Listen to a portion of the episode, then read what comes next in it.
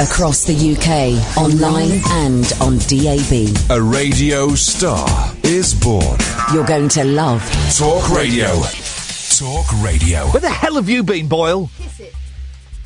Good evening, dear listener. Thank you to, um, I don't know what they are, Baldy and the Tramp.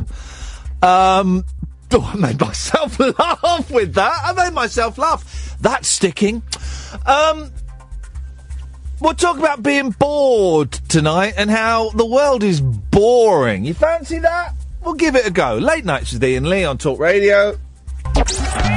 Late night, Iain Lee on Talk Radio. We have ways of making you talk.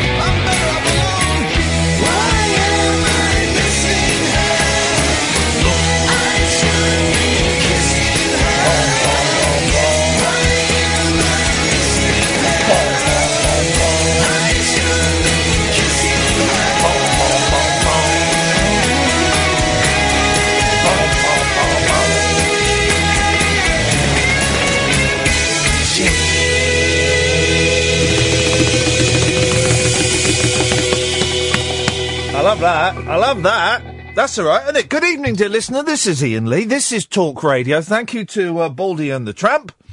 Sounds like a, a detective series from the 1970s. Um, when James Whale would have been in his 40s. 0344 499 1000. I want to talk to you tonight about boredom. Isn't everything boring? Life is dull, isn't it? I've spent the last three hours in the office bored out of my brain. And I'm surrounded by television, radio, computers, access to the entire knowledge uh, that is accessible and every thought, everything that's been written down, noted down by mankind over the millennia, I had access to. I got my smartphone, and do you know what I did for the last three hours? Do you know what I did? Well, I mainly whinged. I'm bored. I'm really bored. So bored. Me and Kath spent 20 minutes making ourselves chuckle by, right, there was a thing going around today. Shall we read it? Where's the one that was going around? There was a thing. uh, Is it a meme? That would be a meme, wouldn't it? Is that a meme? I don't know. There was a thing going around. Um, someone got hold of um, some instructions or some some notes for presenters and producers from a commercial music network, right? And so me and Kath spent. I saw that earlier. I thought, oh, we can write we can write a funny one of those for talk radio and make it a little bit rude and a little bit you know we'll poke gentle fun at some of our colleagues and we'll, we'll have a laugh at us and stuff. So we, I, I tweeted that but the, but the original one um, shall I read you some of this? And it, it is heartbreaking. It is heartbreaking to think that someone actually had these thoughts. Paul and Alan, I'll come to you in a bit, even though you're Alan Caddick and Paul Akimbola. Um, 03444991000. Someone had these thoughts, someone in power, someone in authority in a, uh radio network had these thoughts, typed them down, and then forwarded on to their presenters and their producers. It's why the it, it, it's why talk radio is kind of um uh talk radio radio 4 and some other some other a couple of other shows um are really kind of standing out as something quite different for the moment you know may not always be so this is um, these are instructions to presenters and producers on a certain music radio network, right? Heading, new music links, speed links, crunch and roll. I don't even know what that means. Crunch and roll? You haven't. You, cr- crunch and roll. Okay. Always say, then in bold letters, all the biggest hits, all day long, at the top of the link. Then in bold letters, never the end. all the biggest hits all day long at the top of the link. Don't do it at the end, guys, because if you do, a baby dies. Say the station name into the new song, you idiots. That's obvious, isn't it? If you're going into the new song, you say the station name. Otherwise, a baby dies. These links should be 10 to 15. What's the next word? What's the next word? What's the next word? Seconds maximum and capitals only focus on selling the song coming up. Italics underlined, nothing else. That reminds me, when I um, left uh, Absolute, I went and had meetings everywhere. I had a meeting here with the old boss when it was Talk Sport, um, uh, just as he was about to convert the. Uh, uh, had a meeting here with the old boss of Talk Sport. Um, because the through the night show still used to be like phoning and chatty and you know Mike Mendoza type thing, and I came in pitching for that gig. And within the first two minutes of the meeting, he told me he had ideas. He was going to change the overnight slot from Talk Sport to sport. So it's going to be sport 24 hours a day. What I should have done in that meeting was say, um, I'm going to stop you there, Moz. Um, thanks very much. But I don't know anything about sport. We're wasting each other's time. Instead, what I did was for the next 50 minutes, sat there nodding, going, hmm, yeah, hmm, I think that could work. then walked out thinking, I ain't never going to work there. But I had a meeting, I think it was Heart. Was it Magic? One of the two, doesn't matter. I was never going to work there.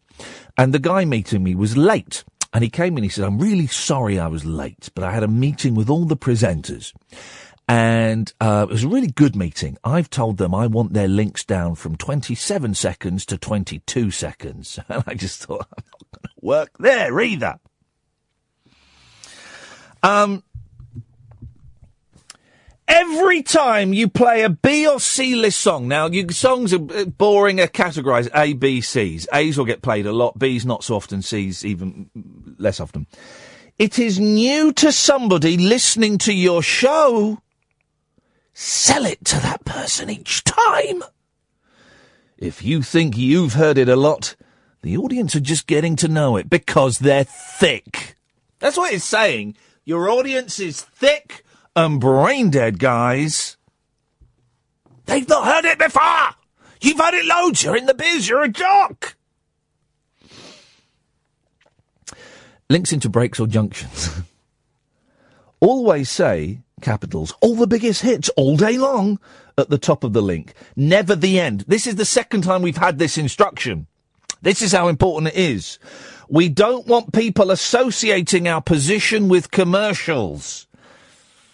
The commercials feed my kids and pay the mortgage, so, you know. tease into every break. So tease is like, coming up after the break, you could win 50 grand on our mystery voice competition, or coming up after the break, we'll be playing Robbie Williams and Candy. Your teases, the things I just spontaneously tossed off there without a moment's thought. You know, spontaneous chat. You remember spon- You know, when you have a conversation, it's spontaneous and things pop up in your head and you're just a chat. Your teases need to be signed off by your content controller, who, or content director, breakfast producer, breakfast teams, prior to your show. What that's saying is, what that's saying is, you, any little throwaway line, any little comment like that, gotta run it past the boss first, guys. Why am I telling you all this? Because this is why Talk Radio is flipping brilliant. Because we haven't, we haven't got to do any of this stuff here at Talk Radio. Okay. This is why this station is absolutely playing a superb blinder and is filling a massive hole in the market, a soulless void in the market, because I don't have to tell my boss anything. There was one thing I ran past my boss because I wasn't sure about, and he said, "Nah, don't do that." And that was on the New Year's Eve show, and we were going to um, uh, have a Deadpool where you would phone in and say, I think in 2017 such and such will die. And I, I thought it was a funny idea, but I, even me thought, well, let me check. And, and the boss said, nah, don't do that. That's the only time he's ever said, nah, don't do that. And that's because I asked him, and th- in my heart of hearts, I knew he was going to say that. That's why I checked. Next one. Tease me, don't warn me. Sorry, does anyone know what? Does anyone know what that means? Tease me, don't warn me, never tell me the song and artist. The thought of that particular song may prompt me to switch out. So coming up after the break, it's Robbie Williams and oh, I'm not saying what because if I say Candy, you'll switch off. However, once the song starts playing, I'm likely to stick with it. They've changed it now to not them, it's now I. So the, whoever's written this, poor sap, whoever has written this has changed it. Once it start play, it starts playing, I'm likely to stick with it, even if it is Robbie Williams and Candy. Got a hurricane in the back of her throat. Listing songs or artists is not enough. Sell the upcoming sequence of three songs. Ah! Which one stands out to you? What's great about it? What's great about it? Share those thoughts with the listener. But hang on, I've only got 10 to 15 seconds and I've got to run it past you before I do that! I can't think! and then the last one. Be passionate about what you're playing or talking about next. I can't! You sucked the passion out of my eyes! There is no passion left! Because I've got to remember to say all the biggest hits all day long at the top of the hour so it distances us from the commercials. I can't do it at the end of the link. And by the way, the links I've got to run past you and they can't be any more than 15 seconds long! Do I mention the song? No, it's the artist, not the song. Because you might not like the song, but you might like the artist. That doesn't even make sense.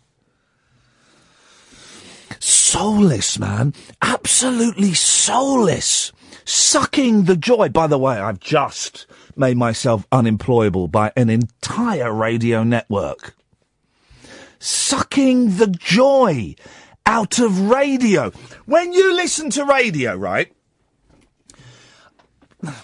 Let me check.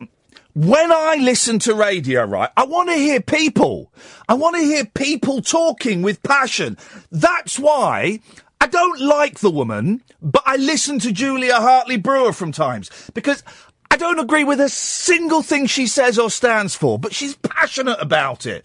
And it's good to listen to people that you disagree with because it, it challenges your thinking. And it either makes you think, "Mm, maybe they've got a point, or it firms up your argument. That's why I listen to people like her because she's passionate. Be passionate about what you're playing or talking about next. You can't be passionate when you're sucking the soul out of radio. These demons, these vampires are putting radio in their mouth and just sucking it all out through a hose. It's awful. That's why talk radio is flipping brilliant, right? And it may not always be like this. We've got figures coming out this week. Who knows, right? Who knows? So enjoy it while you can. And if you enjoy it, tell people you enjoy it. And get them to tell people. And share the podcasts and put on your Facebook page the ways that people can listen. And download the apps. Because I tell you what, this entire business well, that we're in now, the commercial factor, it's all driven by you lot and by numbers. It's driven by numbers. So if we don't get the numbers, we'll be out on our ear and you'll have uh, robo talk. That's what you'll get. And when I'm listening to music radio, and there are, there are, you know, jocks, people trying to make a living. I'm not knocking any of you at all. Right? I'm probably going to make a load of enemies with this. I'm not knocking you at all. Genuinely, I respect anybody that can turn a dollar in this stupid, stupid business. You know, whether it is uh, on a on a national station, a local station, a franchise station, whether you're you're you're doing a podcast from Nana's bedroom and you're getting a few quid off that. Genuinely, if you can turn a dollar by speaking into a microphone, well done, well done. Good for you. Excellent. David, shove it up your ass. Especially when there's a high repeat schedule on stations of the like of Talk Radio. There's not, David. That's bullshine. There is not a high repeat th- th- schedule on here. We have best ofs at the weekend, but it accounts for 12 hours over the weekend, something like that. Mate, you've got Paul Ross. You've got um, Julia. You've got um, uh, you've got Jon Holmes. You've got Sam Delaney. You've got um, Baldy and the Tramp. You've got me. You've got Galloway. You've got the uh, Alexis doing the the Hustle show at the weekend. There's loads of stuff through the night. We simulcast with Talk, Talk Sport on the two mics. So don't give me there's a high repeat schedule, David. That's absolute nonsense, right? Absolute nonsense going back to this, when I uh, when, uh, when I listen to music radio, I want to hear a presenter who's got a connection with the music. That's why I listen to Six Music, or I listen to um, who's downstairs now, Virgin, because you'll get present Edith Bowman, right? Do, does the breakfast on Virgin? She's got a connection with the music. She knows about music. She likes music. She moves in musical circles. Geoff Lloyd. He, he knows everything about the Beatles. He knows so much about music. He surrounds himself with music. And when he finds a song that touches him there, when Edith finds a song that gets her there, when um, uh, uh, Radcliffe and Maconie find a song that get them there, when Lauren Laverne finds a song that makes her tingle, when Jamie East finds a record that sends shivers down his spine, He'll, he'll enthuse about it. They'll enthuse about it and tell you why you should like that song. But also accept that you might not like that song and that's fine. And if you don't like that song, you'll probably like the one after it. And you get people in authority earning twice what I'm earning, three times what I'm earning, right in this stuff, right in these instructions on how to do radio. Here's the thing: if I had a radio station, right, I would employ people. If it was, let- let's say it was a, a music station, mixture of music and speech. I would employ people who knew about music and who could talk and who had life experience. Doesn't necessarily mean they're of an age. You can have life experience and be 18 years old. Doesn't matter. But I would employ those people who knew about music, who had a passion for music, who perhaps they had, they like different genres of music, but you know, um, and, um, could talk and could tell stories. That's what it's all about. Music radio, you're playing records and you're telling stories. That's what it's all about. And you get rubbish like this. Rubbish like this. This is why the majority of radio is bland as flip, man. Bland as flip. And this is why the, an experiment like talk radio, this is an expensive experiment, it's why it's, it doesn't, and it's not all right. It's not all perfect. Some of you don't like the repeats. All right, well, that's fine. I can understand that. I happen to think there's enough variety at the weekends to make the repeats worthwhile. Bob Mills and Howard Hughes, Sunday evening. Six hours of pure, wonderful storytelling and lies from both shows that you wouldn't hear anywhere else. Six hours in a row. Flipping heck. If you've not heard Bob Mills' show, it's brilliant. I don't listen to it all the way through. I can't, I haven't got that time at the weekend. But I do like to dip in and out of it. I'll have it on in the kitchen. And then I'll wander off and I'll come back and it's just, th- it's three people having a chat. And I happen to know two of the people that are on it this week, or I'd worked with them. And it was just like eavesdropping on a chat. It was wonderful. Then Howard Hughes started talking out of his ass. It was brilliant. I loved it. Fell asleep to it. That's what radio should be about. Passion. And people talking and telling stories and going, oh, I found this song. I think you might like it. Here's why I think you might like it. Here's what I think you should be looking out for. Flipping it. First three calls of the night. Caddick, Akimbola and Nigel. Didn't mean to go off on a tangent on that. I was talking about being bored, wasn't I? We'll carry on talking about boredom in a minute. Oh three four four four nine nine one thousand. Late night, Iain Lee on Talk Radio. We have ways of making you talk. Gaza says, why is Iain Lee always shouting? Something wrong with him, I guess. I'm not always shouting! Sometimes I lean, in, lean into the mic like this and talk like that, but I'm shouting there because I'm flipping angry, man. I'm angry and I'm passionate. I love radio, right? It's the best medium. Not the best paid job I've ever had by a long, long way. By a long way, right? But it is the best medium. I'll tell you why. I was driving in the other night, flicking through the stations as I do. Listen to a bit of Sam, listen to a bit of another uh, uh, newsy station. Then I settled on PM on Radio 4 because I like Eddie Mair. The last 30 minutes of what is ostensibly a world news show was him talking to another BBC presenter, Steve Hewlett, who is dying of cancer. It was incredible. I have never heard anything so human in my entire life. Two, I make up their friends. I don't know. They speak to each other as if they are friends, and they josh each other. And um, uh, Eddie Mair was so relaxed in the company of this gentleman, who's been told he may now only have a few weeks to live. He was making jokes about him popping his clogs. That's how relaxed they were. He may have even used the phrase when you snuff it. I can't remember. It was something like that.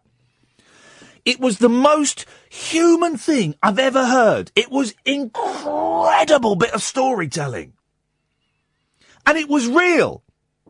We were just watching some poxy drama on the telly about Shannon Matthews, right? You know, the, the, the girl that was, was, was kidnapped, but she was kidnapped by her mum and it was all a fake. And it was, you know, it was a, it was an incredible story. It was, but it didn't feel real didn't feel real because it wasn't real because it was acting and it was brilliant actors and they were doing the story brilliantly, but there was just something missing. Just something missing.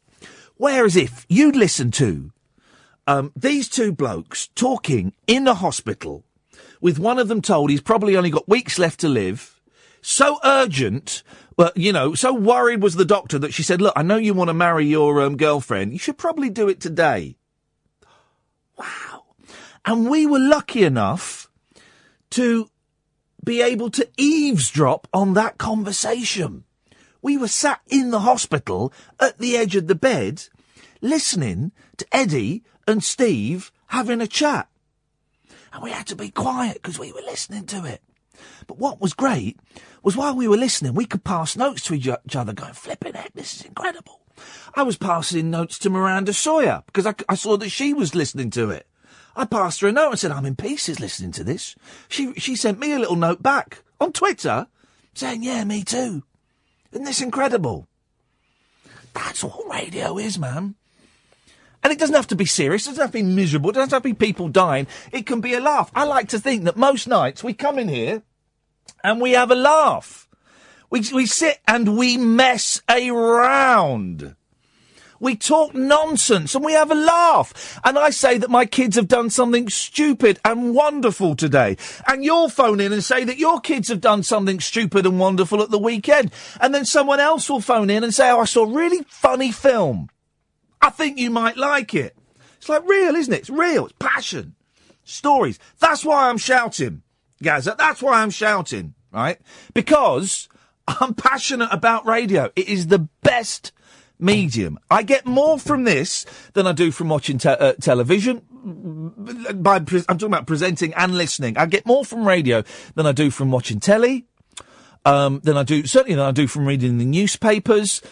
Um, certainly than I do from watching films. The closest thing is a really good book. For me. Might be different for you.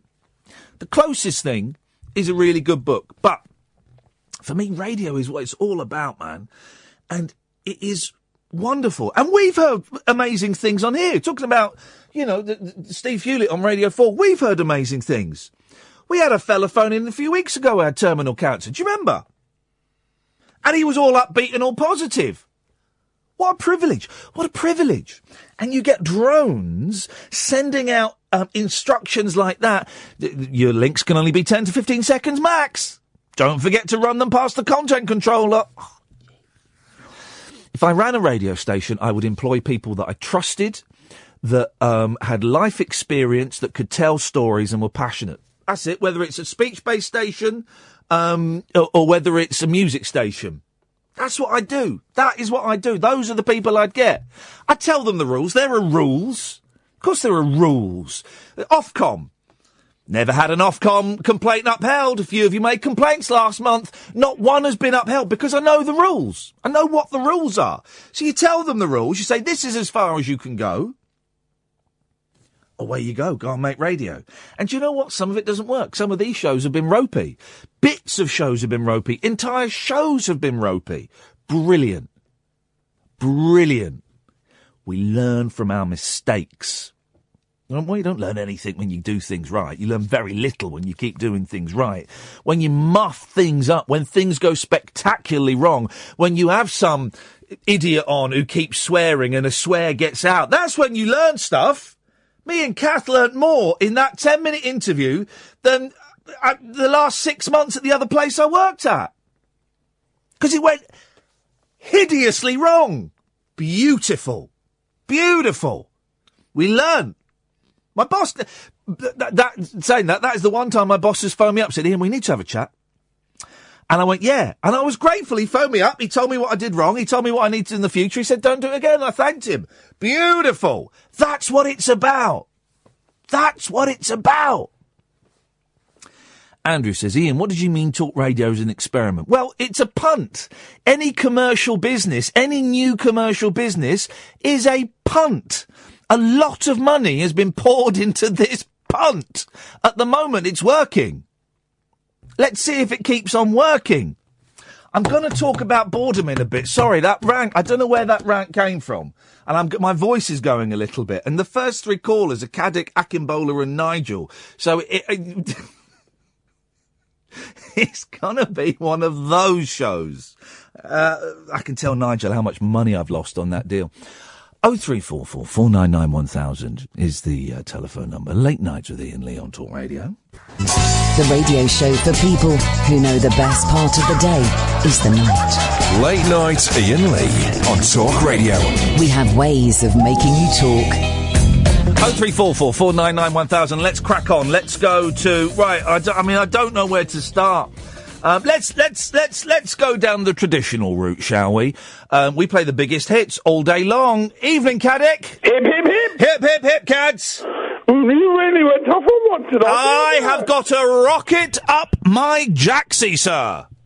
Oh dear, what happened with the commercials? No, nothing's happened. I just this this thing got me annoyed, and um, I was uh, nothing happened. We're all good. I was going to talk about being bored, Alan.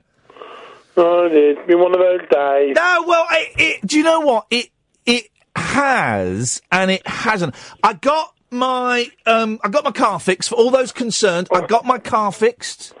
How With much this- does it cost? Well, it cost um, the well.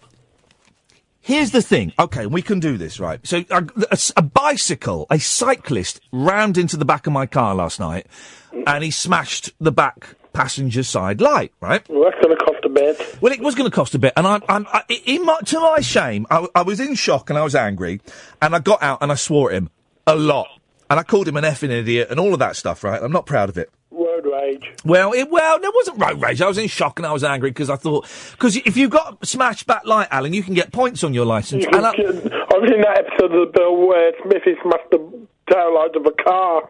I've not, I've missed the episode of the bill. I must have that on VHS at home somewhere to watch.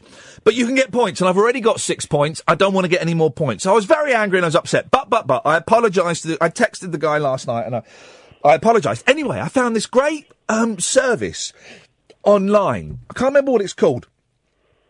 But basically, they send a mechanic out to you to fix it. That's convenient. It, well, it, it is brilliant, right? And so this fella, you, bu- you book a slot, and I booked a slot between 12 and 2. Yeah. And this fella rocked up at 1, and he fixed uh-huh. it. It only took him 10 minutes to fix, and he was delightful. 138 quid. Now, Ouch. Noel, the young cyclist gentleman said he would pay for it all. Yeah. And I was very happy with that. And I said, fine. And so I sent in the bill tonight. I said, look, I've had it done, 138 quid. Here's the bill. And then after I'd sent that email, I said to Kath, I said, you know what? It was an accident. It was 140 quid, just under 140 quid. It said, I said it was an accident. He was a nice guy. I, I imagine, I make up that 140 quid is a lot of money to him. It's a lot of money to me. It's a lot of money to a lot of people, 140 quid. Yeah. And I said, and I still feel a bit bad that I swore at him because that was unnecessary. Okay. So, and I was asking Kath this. I said, should I say to him, look, you give me a hundred quid and I'll I'll cover the thirty nine fifty, the extra forty quid. Yeah. And Kath went, well, why would you do that? And I said, because I'm a nice guy, Catherine. So I did. I sent him an email saying, look, look, look, I feel bad about what happened. It was an accident. If you pay a hundred, I'll pay the 40 quid. If you're happy with that, we'll call it quits. So we'll see if he gets back in touch. We'll have to wait and see. We'll have to wait and see. So that felt like the. Here we go. That felt like the right thing to do. Yeah, it does, definitely. The right thing to do was to It's make that, human thing to do. to make that offer. And um, you know, because you imagine that you're riding your bike home and you, you lose a you focus for a bit, and suddenly you got a bill for 140 quid. So. Um, that felt like the right thing to do. So that's that's been uh, my day. Alan took the kids to to uh, the opticians. That was hard work. New glasses. Uh, no, they don't. They just went and got their eyes tested. That one, uh, it was, it was, it was a tough old thing. You try and getting a five-year-old and a seven-year-old to sit still and do eye charts. Um, it was really, really hard work. Then we went to Wagamama's. I ate too much food and I came to work. Was there an all-you-can-eat buffet there? No, what Wagamama's? Oh, I don't know. I've never heard of it. Doesn't Wagamama's mean naughty mouth or something? I've never heard of it. Oh, it's del- it's, it's very delicious. Uh, oh, I wonder what... Is it a steakhouse? No, it's not a steakhouse, Alan.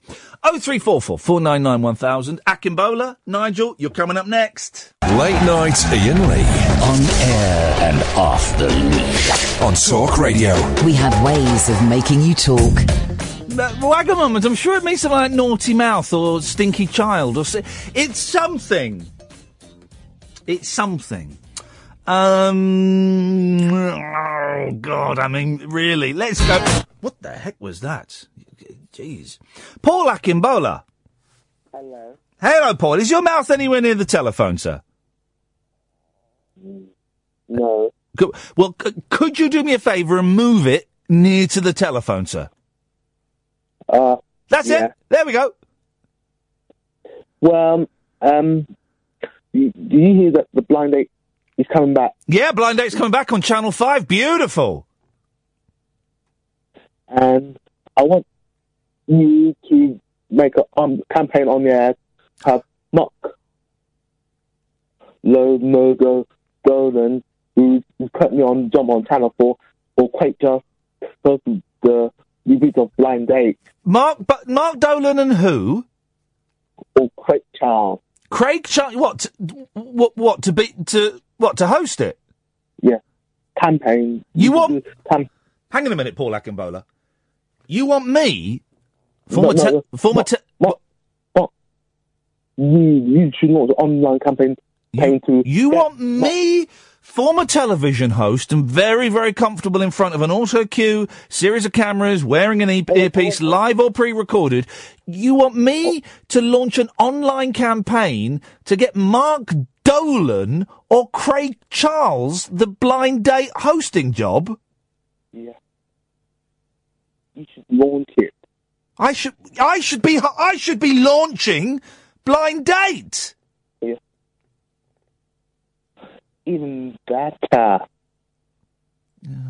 Uh, Paul, I'm not gonna, I'm not gonna, um, I'm not gonna do that. You're not going to host it. No, I'm not gonna, I'm not, I'm not gonna launch a campaign that would give um, my rivals in the workplace um, a, a, a head start on what should be my job. Um, Blind well, data. Well, Why don't you launch a campaign to get Mark Dolan to do bloody blind date if you love him so much, and then you can go on there. You can be contestant number three, and then you can marry him. Uh, only joking. Great jokes, guys. Thanks for the bants, Paul. I loved it. Let's go to We Thought He Died. It's um, Nigel from Maidstone. Oh, hi, Iain. Nigel. I used to love Blind Date with Cilla Black, didn't you? Blind data. No, I'll be, honestly, I thought it was rubbish. Yeah. Da da da da da da da da da da da da da da da da. Oh, sorry, I thought you were talking about Blind Date. That's the start of the tune to Blind Date. No, it's, well, it's, it's sort of. da da da da da da da da Similar, You're sort of missing out every third and seventh note. Well, it's it's. Oh, sorry. Um, so Nigel, I don't know if you you don't listen to this show, so you won't have heard me last night talking about exactly how much money we made from No. the songs that we released. Someone ju- someone told me to ring you on uh, Facebook. yeah, talk to you. yeah, yeah. Um, it turns out, Nigel, Yes. I had massively overestimated how much money our songs had made on iTunes. Yeah. Yeah. Yeah. I thought we made about 350 quid, right? So I paid Mm. you 30 quid a song. I got sixty pounds. Because you, how many songs did you do? Um, two songs. Thank you. Yeah. And I paid Dan the DC DJ 30 quid a song. He did three Mm. songs. How much did he get? Uh, I think he got 50, didn't it? No, no, no, he got 80. 90. 90, yeah. And I owe Barry 30 quid, but I'm not going to give it to him because he's dead.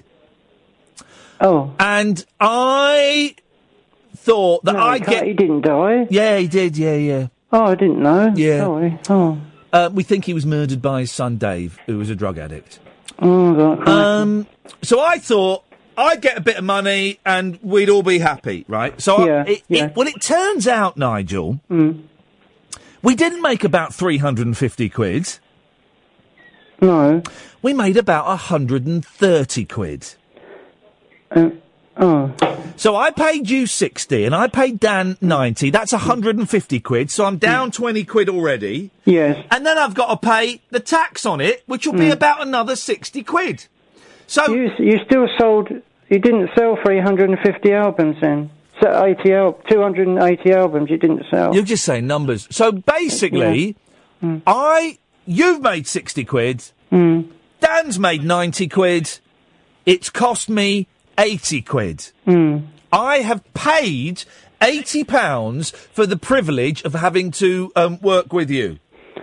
Yeah, well, you can have it back if you want. No, I'm not asking for it I, I'm back. very pleased to have the privilege of you working with me on the on the album because I, I, I, I really enjoyed doing it. So And- you're pleased that I had the privilege of working with you because you no, enjoyed no, doing I, it. no, I, I'm, I'm I'm pleased that you worked with me to make the record. Well, And- it and- was it was fun. I, I, I wish it hadn't cost me eighty pounds, but no, it was fun. really good fun, and and, and uh, it was there were good songs uh, with you. It was put together well by the rest of the crew, anyway. well, we won't be doing it again. That's for no, sure. but it's very good. It everyone was pleased with it. How has life been for it. you, Nigel? Pardon? How has life been for you, Nigel? Um, uh, fine. Uh, uh, okay, apart from the cold, being there was the cold too Yep. much, but Cold never mind. It's nippy. Yeah. You, so you didn't like the you didn't like Cilla Black doing the the blind I, date. I at didn't really, I didn't really like Blind Date. It reminded me of being Hmm. 14 and too young to go out on a Saturday night when it was on, and being forced Yeah. to sit with your mum and watch Blind Date. I think it was a bit false in some ways, and maybe some of it was fixed as well. Was it? I think it was all, towards the end. It was all fixed, and they yeah, because people didn't realise at the time, but but she did put it over well, didn't she? Oh, the- listen, I'm not knocking. Cilla No. was a class act. You can't. She Mm. was. She was a. she did everything well, didn't she? She was well. She Oh, was. A, she was a proper talent. Was Cilla? I'm not knocking Cilla. I just didn't like the program. And when she first started singing, when she was about 25 with, or 20 with the Beatles, yes, she was uh, she was really a, better singer then as well, wasn't she? Uh, I think. Uh, yeah, she was the um, the top singer. She worked in the cloakroom in the Cavern Club. The ca- that's right, and that's where she met the Beatles. Yep, yep, yep, yep. Mm, That was marvellous, and marvellous time. What do you want to sing tonight, Nigel? I've got I've got a record ready here called Misty, uh, a Johnny Mathis song. I don't think I've done that one before. Nah, forget that. Forget that. Forget that. I don't want to. I Oh. don't want to hear that. I want to. I want. I want to sing with you, brother. I want to get the band back together just for one night. For we're doing a free concert for charity. um, we're gonna. yeah, we- this is a free concert for charity. So, Mm. what do you want to sing, Nigel? Let's do it. Well, uh, well, who do you want to sing about? Um. Well, I'm, I was going to say Cilla Black, but I'm just worried that you might throw in an inappropriate line about her Mm. No, no, I don't so- think we should do that when No. she's dead. No. No, well, you can sing about dead people. No, I mean, I was going to do a tribute to George Michael. Um, oh. There's a song that he does called. Uh, um, well, anyway, there's a song, a song I do that he used Why don't we do? Should we do a tribute to George Michael? Um, but I don't, I don't know all the words to all, all of his songs. do, you, do you ever? No. Well, then, what would you like to sing, and we'll sing it together. But do you know the words to? Well, you pick a song. You pick.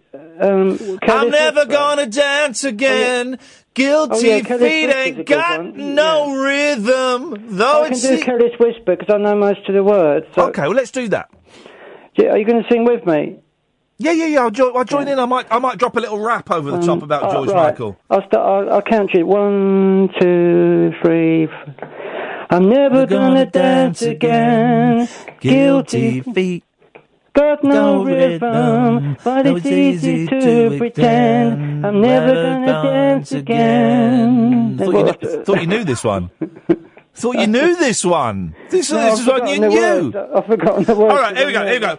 Club Tropicana drinks are free. I don't know that one either. Fun and laughter, there's enough for everyone. Could you do another one with me? Um, yeah, sure, one. That, that, this one I know the words to. He did this a jazz album that I've got. He- Oh, Yeah, he did George one- Michael's jazz album. Yeah. I must remember to It goes order like that. this. A one, two. Two, three. It seems we stood and talked together. No, let me start again. Well. It seems we stood and talked together somehow. We looked at each other in This isn't a George Michael song. But I can't remember where or when. This isn't a, this isn't a, this isn't a George Michael song. The clothes you're No, not. wearing are the clothes you wore. It's not a George. Smile, you were smiling, you were smiling then, but I can't remember when, where or when you sing the next bit. Okay. No, don't. It's not a George Michael song. Sounds. no, it was on his jazz album. Young guns are having some fun. Crazy ladies taking off the. Bu- Wise guys realize there's danger in emotional ties. Bop, bop, bop, can't you? But one, two, three, baby, do do do. You don't need me. You can do it on your own. Wake me up before you go, go, go. Don't leave me hanging on like a Go go. yo-yo. It's yo-yo. you muppet. I never listened to his record. No, it, was, it weren't that good, really. No, I mean I, uh, the Tropicana one I used to listen to. And Oh no, you're thinking of um, you're thinking of the Umbongo song. Umbongo, and Umbongo, they never drink gonna, it in the Congo. never gonna dance again. I used to listen to that one. What was the Umbongo song about? Um, no, what was? Oh, Kia-Ora to orangey for crows. It's just for me and my dog. You remember that? No, I've never heard of that Shall one. we sing? Let, hang on a minute. Let's sing the Kia-Ora song. Hang on, hang on. Let me get it. Uh, Are you going to? Uh, let's do a song about somebody, somebody famous again. Hang on a minute. Hang on a minute. Let's. We're gonna. We're gonna do. Hang on. This is what we're gonna sing. This is what we're gonna sing. Oh. I don't think this advert could be shown now. Let's do It's too orangey for crows. It's just for me and my dog. I'll be your dog. I'll be your dog. Oh. A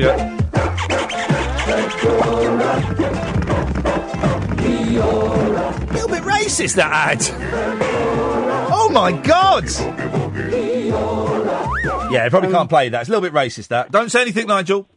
Why don't we sing "Fly Me to the Moon" together? Fly me to the, To moon, the moon, let me play among the stars. Let me know what life is like on Jupiter and Mars. In other words, hold my hand. In other words, darling, kiss me. Fill my heart with song and let me sing forevermore. Because you are all I long for, all I skip and adore. In other words, hold my hand. I love you. Ah, beautiful, Nigel. Thank you, mate. Thank you. Excellent, excellent, excellent.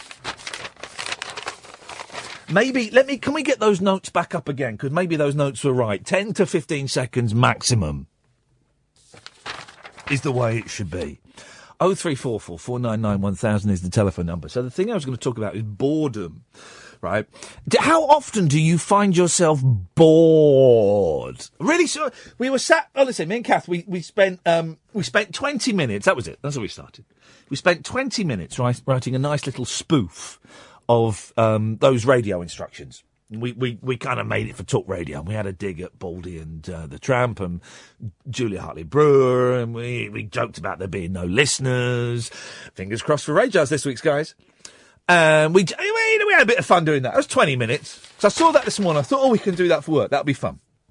And I wrote a bit, and I gave it to Kath, and she filled in some bits that I couldn't do. And then I saw, and I took it, and I did, we, we passed it back and forth. It was a nice, it's a nice little writing exercise, doing that.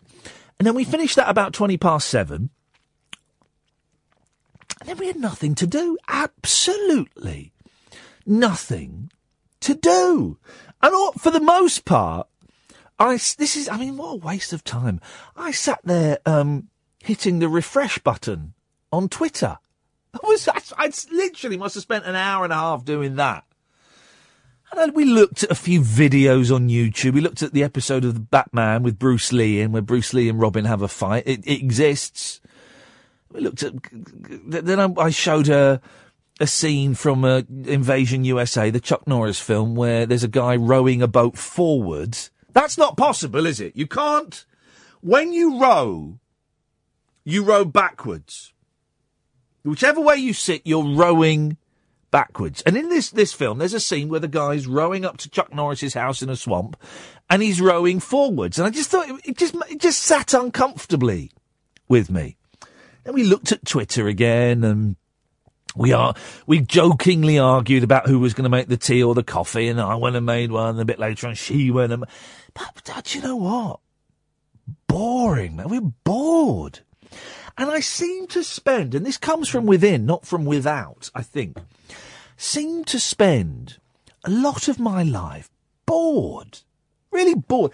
I've got a cracking book on the go at the moment, the Robbie Robertson autobiography, the guy from the band. I'm enjoying that.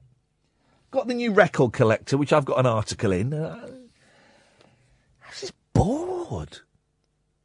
Bored. Be- being bored is good, right? And I don't think kids are bored enough. I think being bored is important for kids because it, it, it fires off their imagination. You know, I'm bored, nothing to do. Well, go go and find something to do, and you create stuff. And when you're kids, you either create games, or my eldest made a comic the other day. You know, you create stuff, and I think um, necessity is the mother of invention. I think boredom is the mother of creativity. Boom! Is that an actual saying, or have I just made that up? I've just made that up, haven't I? Yeah, while uh, necessity may be the mother. Necessity may be the mother of invention, but boredom is the father of creativity. I don't know, maybe I took it a step too far there, I don't know. But I do think it is being bored. You kind of, your, your, your mind is forced to come up with ways to entertain itself. And you come up with the most stupid, stupid things. My eldest was telling me they went on a school trip today to uh, where Florence Nightingale, to, to her hospital or something. And I said, What did you learn about Florence Nightingale? Can we check these facts that I'm about to tell you?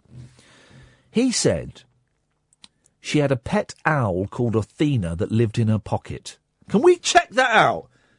Three things.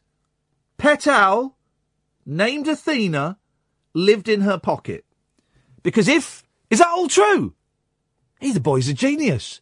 The boy's a genius. What a great, fair play then. What a great school trip if you come away with that. What did you learn to, on your entire school trip? That Florence Nightingale had a pet owl called Athena that lived in her pocket. Wonderful. Well, then there you go. Oh three four four four nine nine one thousand. I'll ramble on a bit more after this. Talk Radio. The switchboard is clear. The fruitcakes, I think, have been on for the first hour, and we've got two more hours of this stuff. Now would be an excellent time to call. 03 44 499 1000. Late nights with Iain Lee on Talk Radio. Late night, Iain Lee on Talk Radio. We have ways of making you talk. Weirdest news ever? Did anyone else feel uncomfortable hearing that bloke being murdered? I did. I felt un- I that.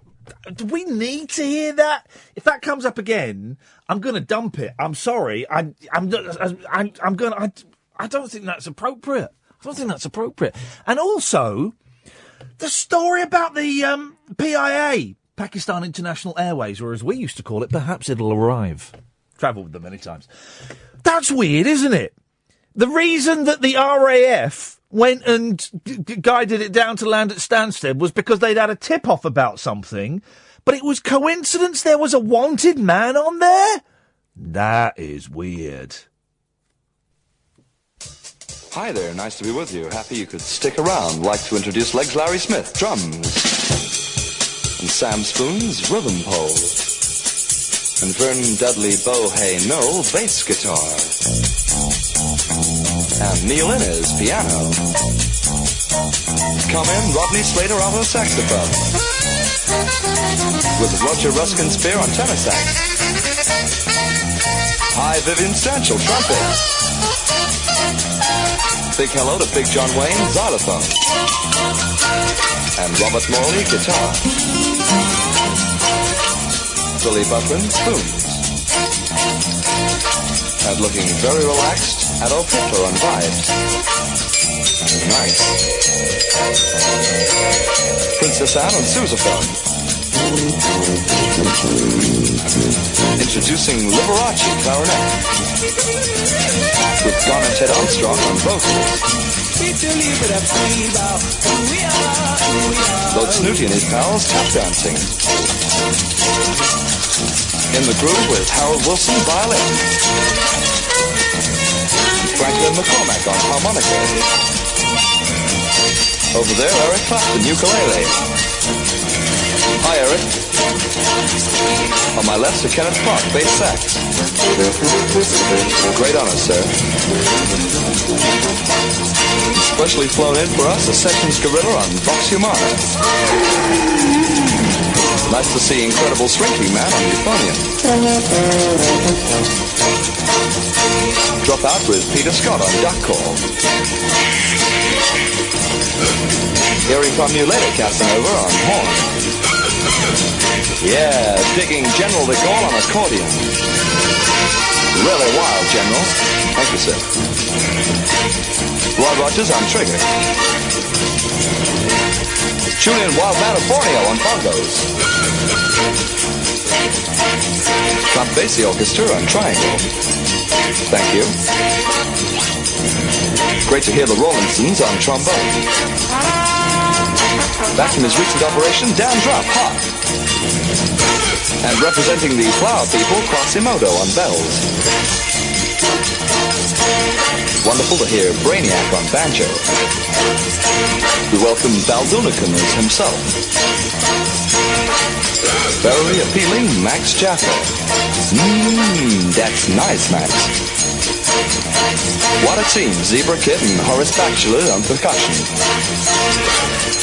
A great favorite and a wonderful performer, all of us here, J. Arthur Rank on gong.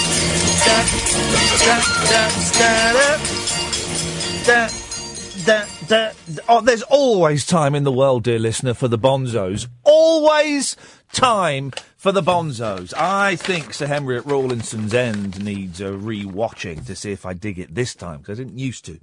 Oh three four four four nine nine one thousand. Late nights with Iain Lee uh, on Talk Radio. A phone-in show, a late night phone-in show, unlike any other in the world. If you find one like it, let me know because I'd, I, this is the kind of show I would like to listen to. This is the show that I would want to put on my radio and drive around listening to, or li- listen to listen in bed to. This probably not a bit too loud for me to listen in bed to. Oh well. Um, but you can call in about anything. We're getting new listeners all the time, are we? We'll find out Thursday. But I, I like to think we're getting new listeners all the time. I know we are because people are texting and tweeting and we're getting followers and all that kind of stuff. Um, so if you're sitting here, sitting there, waiting for the hook, waiting for the question, waiting for the angle, waiting for your cue to call in. There is no cue to call. There is no question. There is no angle. There is no topic for this hour. There's nothing. Absolutely nothing. It's a sprawling, desolate wasteland of digital radio. Three hours, Monday to Friday, 10 o'clock at night till 1 o'clock in the morning. The dream slot, right? And it's anything you want it to be. Literally anything you want it to be. The only rules are don't phone in about Trump, don't phone in about Brexit. Although saying that, saying that, I've kind of loosened my, my grip on those rules a little bit. A little bit. I think there is room to talk about those things a little bit. But that's not what this is. Most other shows, most other phoning shows, oh, fun about Donald Trump. Oh, I don't like Brexit. Oh, I like Brexit. Oh, blah, blah, blah, blah, blah. oh that John Bercow, he shouldn't have said that. He should be sacked. Oh, that John Bercow, I liked him. He said that. He shouldn't be sacked. It, I mean, this is it, it's a, a blank canvas. It's um, an empty digital space. It's infinite. It can be shaped and molded and coloured and ignored and turned up and turned down, and you can turn your back on it. Anything you want, literally. All you've got to do if you want to, if you want to if you want to help manipulate it into some form of shape, if you want to squeeze it into a bit of a shape or stretch it into a bit of shape or add a little bit of colour or kind of twist a little bit to get some texture, the best way to do that is to call in. Texts and tweets, they're kind of groovy, but if you really want to manipulate the vibrations of the show as they pass through my microphone and out through people's speakers into their homes or their cars or their bedrooms or their kitchens or their um, headphones, the best way to do that, the real best way to get a hands-on grasp is to pick up the telephone and call. I'm not going to tell you what to call in about. That would be cheating. I know the answers. You need to discover them. 0344 499 1000 is the phone number. Have I given you enough clues? Let me give you one more. Anything goes. You phone up, you speak to Catherine, she'll take your name and number, she'll call you straight back. Between quarter past 11 and uh, quarter to 12, actually the last week or so, between now and, and 12, this hour has been a little bit quiet on the calls. So if you call up, you'll be on pretty much instantly. Okay, we have a couple of minutes while I do one of these stupid things, but you'll be on pretty much instantly. You can call in about absolutely anything you want. Oh three four four four nine nine one thousand. Dredge is on the line. Evening, Dredge. All the biggest hits all day long. oh man. That sounds like fun. I want to jump off a cliff. I don't. I, I've booked in. I tell you, when we took the boys to, to have their eyes done, um, I should probably go for an eye test because I'm, I'm finding I'm squinting a bit at the moment. I'm str- my eyes aren't as good as they were about three weeks ago, but I think that might be the medication. But but but for ages, uh, uh, Dredge, um, I've been wanting to book. Are you right? Yeah, sorry, I got a slight um, laugh there. Don't. This is the serious. No. this is, no, yes. this is Hey, the serious no, bit. Oh no, don't. Serious? Uh, Did, I- did I tell you? Did I tell you? Now then, Dredge. Did I tell? Oh, did I? Oh, it doesn't matter, does it? Oh no, never mind. Did I tell That's you a when? brilliant. That's a that's a brilliant Tommy Cooper, by the way. Did I tell excellent. you when um, Frankie Howerd came on to me? I beg your pardon. Yeah, this is true.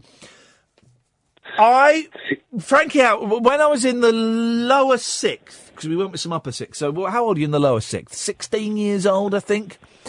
And um, we got into Frank Howerd, and it was kind of just before he, had a just before he died. Frankie Howerd had a, bit of a rebirth as a bit of a cult hero, as he did every few years. He'd have a bit of a rebirth, and we went and saw him just before that kind of rebirth happened. Maybe it was it was in the zeitgeist, right? It was the vibrations. So we went and saw him. Um, me, my friend, probably Malcolm, Matthew, and Paul. We went and saw him. Maybe it was in Croydon. I don't know. Maybe it was in maybe it was in Hammersmith. Might have been it was the Lyric Theatre in Hammersmith. That's where it was. And um, we went and saw him a couple of times. What some place maybe Croydon. Then we saw him in Lyric.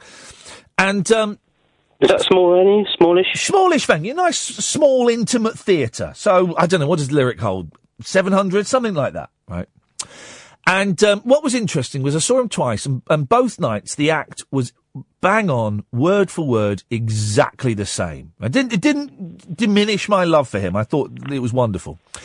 And we got a picture. We bought a, a Frankie Howerd picture on the merch stand, which I've, I have thrown away because I'm dumb. And we went backstage, thr four 16 year old lads, went to the stage door. Yeah, what do you want? Um, we were wondering if, um, we could meet Frankie out and get him to sign our picture. Thinking we'd be turned away immediately. Yeah, no worries, lads, come in. Straight away, we were ushered in and we stood there going, what? And then Frankie Howerd came out. Oh, yes, yeah, well, well, boys, what do you want? We went, um, just wonder if we could get your autograph, Mr. Howerd. Oh, yeah, oh.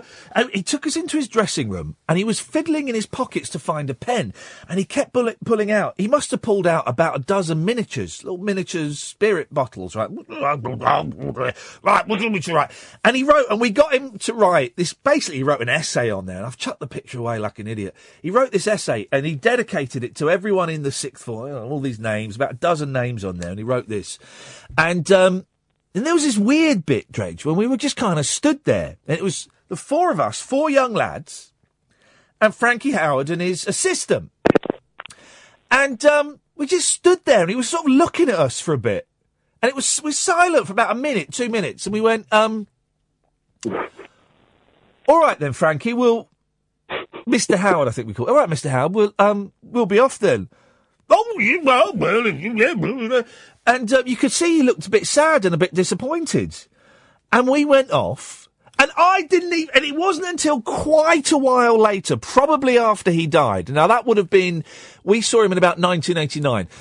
Uh, so, uh, I didn't even know he was gay, right? Didn't even know he was gay, right? And and then the stories came out. Not that he was a paedophile. I'm not saying that uh, by any stretch of the imagination. But but but he liked younger men. And there's a lot, you know, a lot of people like younger men or women. He liked younger men. And looking back, he was obviously thinking, wow, you know, this someone's uh, a delivery has arrived. This is wonderful. Um, and you know, we got him all excited by being keen, enthusiastic sixteen-year-old boys. Um, and then, uh, you know, we left him, we left him high and dry, so to speak. But um, why am I telling you about that night that I nearly um, got off with Frankie Howerd? Well, I don't know where that. Why have you done this to me, Dredge? What do you mean? Why have I done this to you? You've you've made me You've tell done it. story. You've done it to yourself. You've done yet it again. you- yet again, yet again. Anyway, Dredge, what are you called in for? Well, first of all, why didn't you play "I'm Bored" by the Bonzo Dog Band? Uh, yeah, I know. Do you know why? Because I'd forgotten that song existed until just now.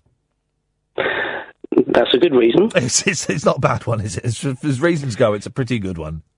I like I like the Bonzos a lot, but I, I really did not understand the Sir Henry film. I mean, that is one of the strangest films I've ever seen. I don't know if you've seen it. I saw it. It was a friend of mine was really into it when we were at college. So we would. I'm going to be. I'm going to speak bluntly.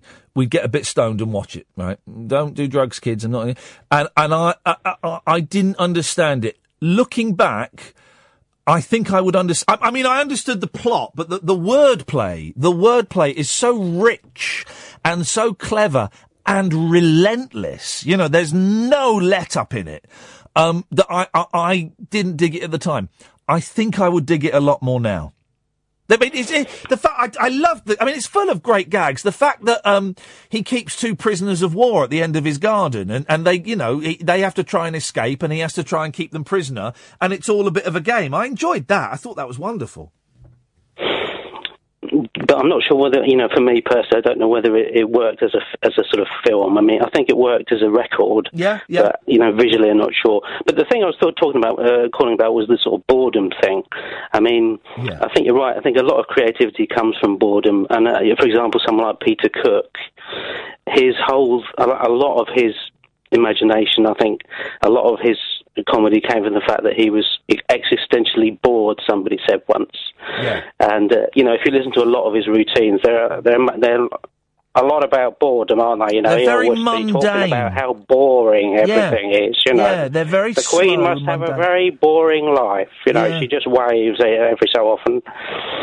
But he sort of took that boredom and made it something incredible. You know, even though I think he had problems with that himself, and. Uh, you One know, of the maybe saddest. We were talking via email because I used to work with a guy. The guy that gave me my break in TV was a guy called Harry Thompson. He's dead now. He was he was kind of a genius producer. He uh, the reason I hesitate to say that is because he's the one that made me do "They Think It's All Over" twice, and I and those were two of the worst evenings of my life. But he was a brilliant producer, and he was a lovely, lovely man, and he gave me my first break, and he wrote um, the only Peter Cook biography that's worth reading. It's just so detailed, and I can't remember if this is in the book or if he told it to me. You you might remember if it's in the book. The saddest story he told me about Peter Cook was when because Peter Cook was like the the handsome one, the good looking one, and, and the brains behind the act. And of course, Dudley Moore went off to Hollywood and bizarrely became a leading man and had the more successful career. So he was off making you know romantic movies, and Peter Cook was at home drinking and smoking. And the saddest story he told me about Peter Cook, or maybe it was in the book, I don't remember, was um, in the late 80s, early 90s, Dudley Moore came back and they, to England for a visit, and they hadn't really had much contact. And they met up. This is so sad. And they would be in their 40s, I guess, 50s. And they sat in a hotel room together. It's a weird story. They sat in a hotel room and took ecstasy. And sat there and that was, and, and the reason I found that so sad, right? Because there were two men in their late forties, fifties, and the only way they could communicate was they couldn't just sit there and have a drink. Do you know what I mean? And sit there and have a chat about stuff. And they had to, they had to have an incredibly strong chemical, druggy experience to be able to sit in each other's company for, you know, more than a few hours. And I just found that two two old men doing ecstasy in a hotel room. I found that the saddest, saddest story. Yeah, yeah, I know what you mean. I, th- I think he, he he had a few problems with the, with the old drug intake, Yeah, didn't he? he did. Uh, Sad, I and think 'cause the he was bored. You know, he was Yeah, bored of yeah. life. The the word I'd use to describe that story more than sad is pathetic. And I mean that in the truest sense of the word. It's not, it's not a criticism, it's not a moral judgment. It's just a very pathetic image. Um, but yeah, you're right. He was bored and he struggled with drugs and alcohol and, and probably with sex and, uh, with cigarettes and, and out, and of course out of the boredom of Peter Cook came those marvellous phone calls as Sven the fisherman to Clive oh. I loved it. And that Oh, was out of pu- two o'clock in the morning. That's out of pure boredom. So there is like a positive side to it, even though it might not have been mm, very positive for him. Yeah. But I think you know a lot of creativity comes out of boredom. A lot of good, great music comes out of that. I mean.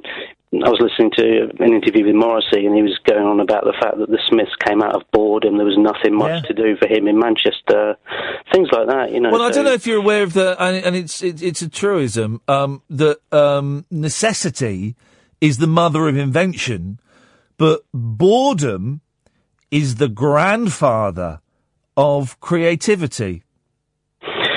You heard that I, saying? ha- I, I, I haven't actually heard that saying, but uh, if you start saying it, other people will think it's an old saying. That'll be useful. I saw I saw Michael Bentine at the Blooming Lyric once, what was he doing? just having a cup of tea, you know. No, he was on stage. Did he have the potty men? Was that him or Ken Dodd? I'm not absolutely No, sure. Ken No, Dodd was the Diddy did. Men. Ken Dodd was the Diddy Right. Men, and wasn't didn't um didn't Michael ben- Michael Bentine's potty time? You're right. Yeah, exactly. no, potty no, they- they- no, I think they were probably too complicated and expensive. Potty it was time a good was show, the- I remember. We don't do old kid shows, but from all No, I can remember of potty time was he had like this sort of tiny this ma- no this massive table that was sort of like a 3D map, and there would be like explosions going off on it. Yeah, and it mini was- explosions. Yeah, and it was the potty men were like fighting and stuff. That was a really good show. That was a great show because it didn't talk down to kids, did it? You know, he was one of the few that didn't really talk down to kids at that at that time. And people, in, people, uh, kids appreciated it. I think. I need to, Grace. I'm going to move on. Thank you, mate. I appreciate that. I'm going to need to um, uh, reevaluate that, uh, reevaluate that with fresh eyes. Barry, stay there. You'll be on in a minute. Oh three four four four nine nine one thousand. Late nights with Iain Lee on Talk Radio. Late night, Iain Lee on Talk Radio. We have ways of making you talk. Now, it's been brought to my attention that um, whilst I've never had an Ofcom complaint upheld, so the people that made them about the mean show and about yeah, they weren't upheld. Thanks very much for your interest. They weren't upheld. We could be sailing close to, to an Ofcom. We could be sailing close to an Ofcom. In that, we, Catherine, may you should probably come in on the microphone because you're going to have to apologise here. Catherine may have used the word competition when it comes when it comes to what is actually um, a bribe. I'd use the term free for all. I've never discussed this. I'd use the phrase lucky dip. I'd um, certainly say not picked at random. I would go as far as to say it's um, it's um, a gift for participation, but only to one person that we choose. Let me explain. On yesterday's show, Catherine I never said anything. said that we will be running a competition. No, I never. Where if you left a review and a rating for this show Entirely your idea. on iTunes, the iTunes podcast, because the chart is based on reviews and ratings and new subscriptions. And I thought it was quite dodgy. if you um, left a review or a rating every Friday, we would pick a winner. No, I never said that. Your words, not mine. And we would send them a prize, and that prize could be a Talksport mug or um, a cigarette that Ash had rolled. And we need to talk about that as well. Um, it could be it could be my running, or it'll be something. We we pick a prize, and um, is it Not my Well, pants. well, Catherine, I was giving you when you were saying that I was giving you the slit in the throat thing, not because um, I'm a fan of beheadings. I think they're barbaric. Threatening me again. Because I was I was basically saying, stop it, otherwise you will get beheaded. Not by ISIS, by Ofcom, who, in my eyes, are actually a lot worse. So, here's what's here's how I'm going to save your ass, and I'm going to make me look good. Leave my ass alone. Uh, well, when James and Ash have finished staring at it. So what we're going to do, Barry, I will come to you in a bit. what we're Going to do is look at the tape and we'll see exactly who said No, those no, no, words, those and it tapes- wasn't me. Ta- that's fake news. That is fake news. I don't care. Alternative fact. I don't care what has has been. I don't care what recordings hear. you've got. Yeah, exactly. That is fake news. Right. So what's going to happen is, guys, dear listener, I speak to you. Ofcom. If you could, no, not Ofcom. Uh, I'm dealing with them by speaking directly to the listener, or as I like to call them, the sucker. Uh, dear listener, what you need to do is to go onto iTunes, um, and it would be great if you could leave reviews and ratings. Five star review, any less than that, and you'll be in trouble. Five star uh, rating and a little review, and then Try on and make it convincing because some of them, you know. well, on Fridays, what we will do is we will go through the ones that have been left that week in the last seven days, and we'll pick one that makes us chuckle. We'll do it on air, so mm-hmm. that's that's that is completely transparent and above board. Yeah, and we're going to call it something respectful like Butt Kiss of the Week. Butt kiss of the week, and we will pick one that makes us laugh, right? And nobody receives anything. I've got it. Nobody receives anything. By coincidence, the person, the reviewer that makes us laugh, by nothing more than coincidence, will be sent a mug, or you know, if we get a crappy CD sent in by Matt Bianco, as I've seen floating around the office, or you'll get by coincidence. But that is absolutely nothing to do with the ratings or reviews that have been left. Mm. Just, just, just, just one of those things. So it's not a tombola or a lottery or No. a competition. No, no, no, no. It's Just a, a coincidence. It's a coincidence. All, all it is is a coincidence. Friday night coincidences. I'm glad that you've straightened that out. That's a great way to get around. We should have done that at the BBC. Have a quiz, and then someone says, says "Well, you've not won anything, but by coincidence, I happen to have. you might get some CDs through the post." That's how I do it. Just don't put a comp slip in it. No, oh gosh, no. But the, the, anyway, Barry, stay there. Come to you in a bit. Oh three four four four nine nine one thousand. The radio show for people who know the best part of the day is the night. Late night Iain Lee on Talk Radio. We have ways of making you talk. Right, right. Oh three four four four nine nine one thousand. I don't feel like the show started properly yet. I don't know why. We're in, we're, we're, we're halfway through it, guys. Halfway through it. Um, Barry.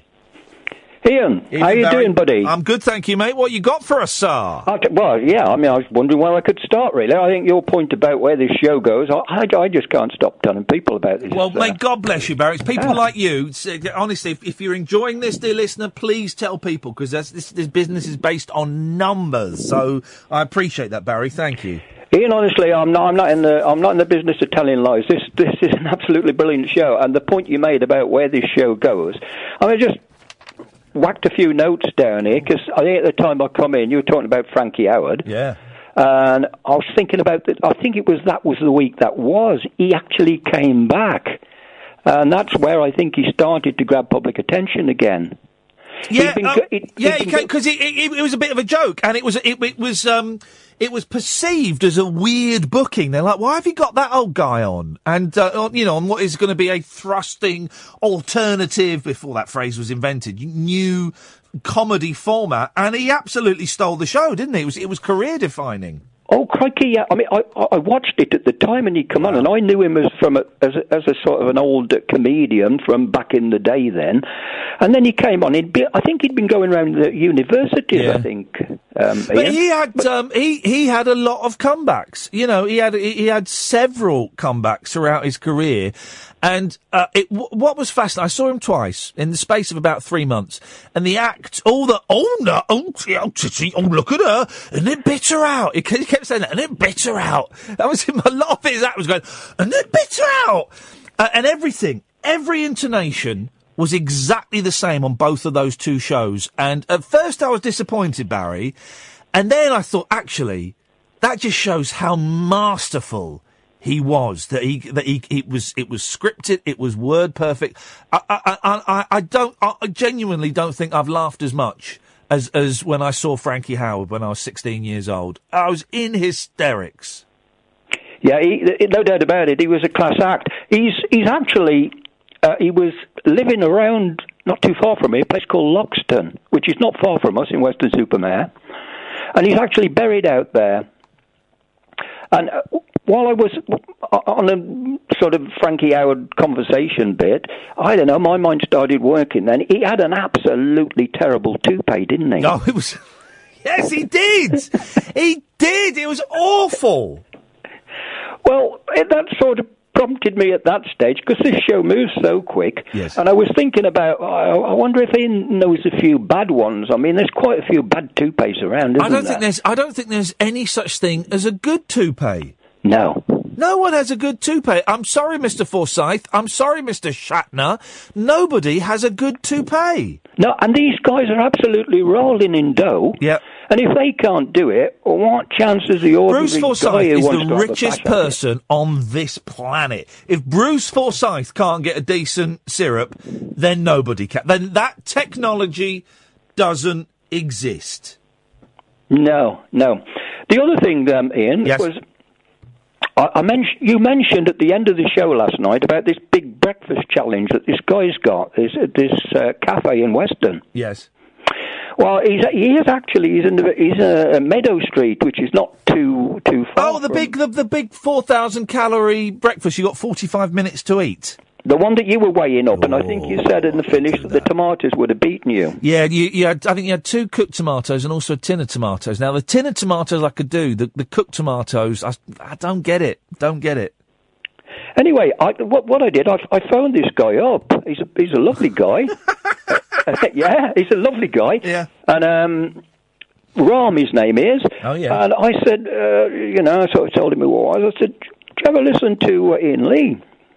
Um, talk radio. He said, no. Oh. I said, well, you really should, Ram. I said, you know, you're, you're, um, Ram, you're a you're- superstar, Ram, if you're listening this evening. You're a superstar. We want your 4,000 calorie breakfast.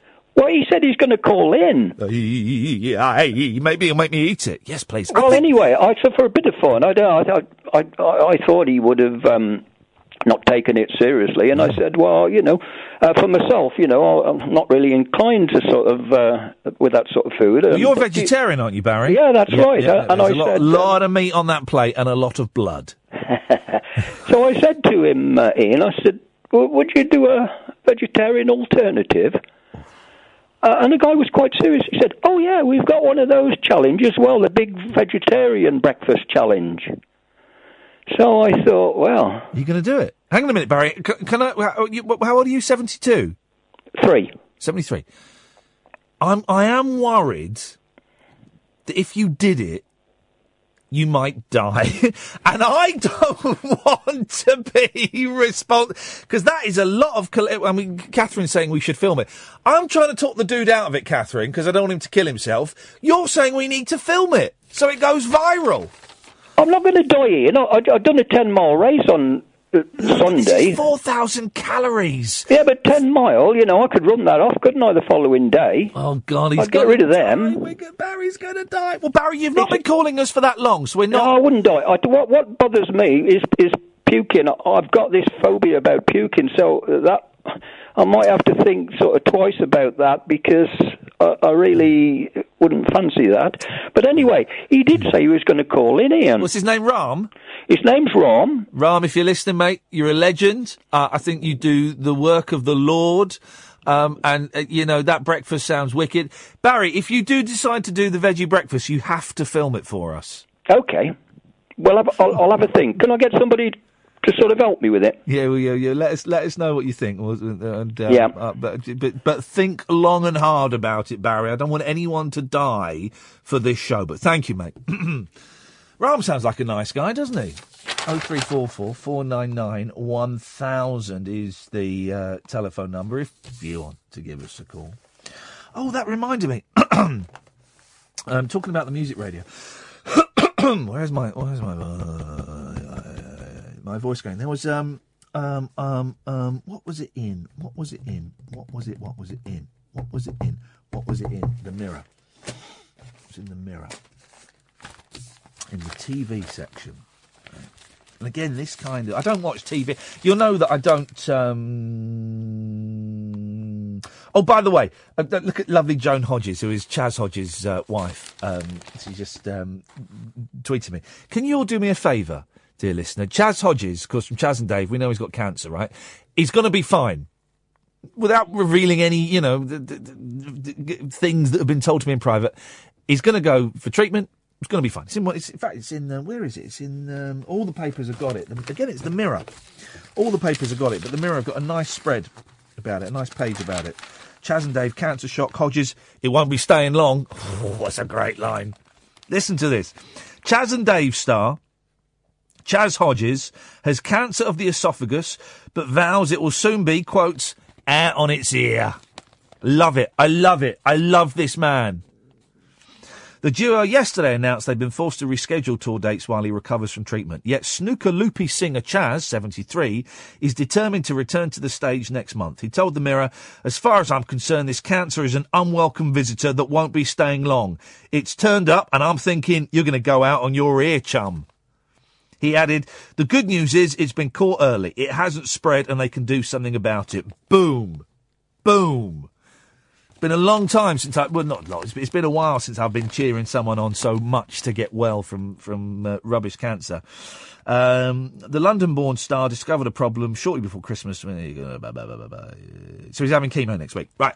So here's what you need to do, dear listener. If you're on Twitter, can you do me a favour?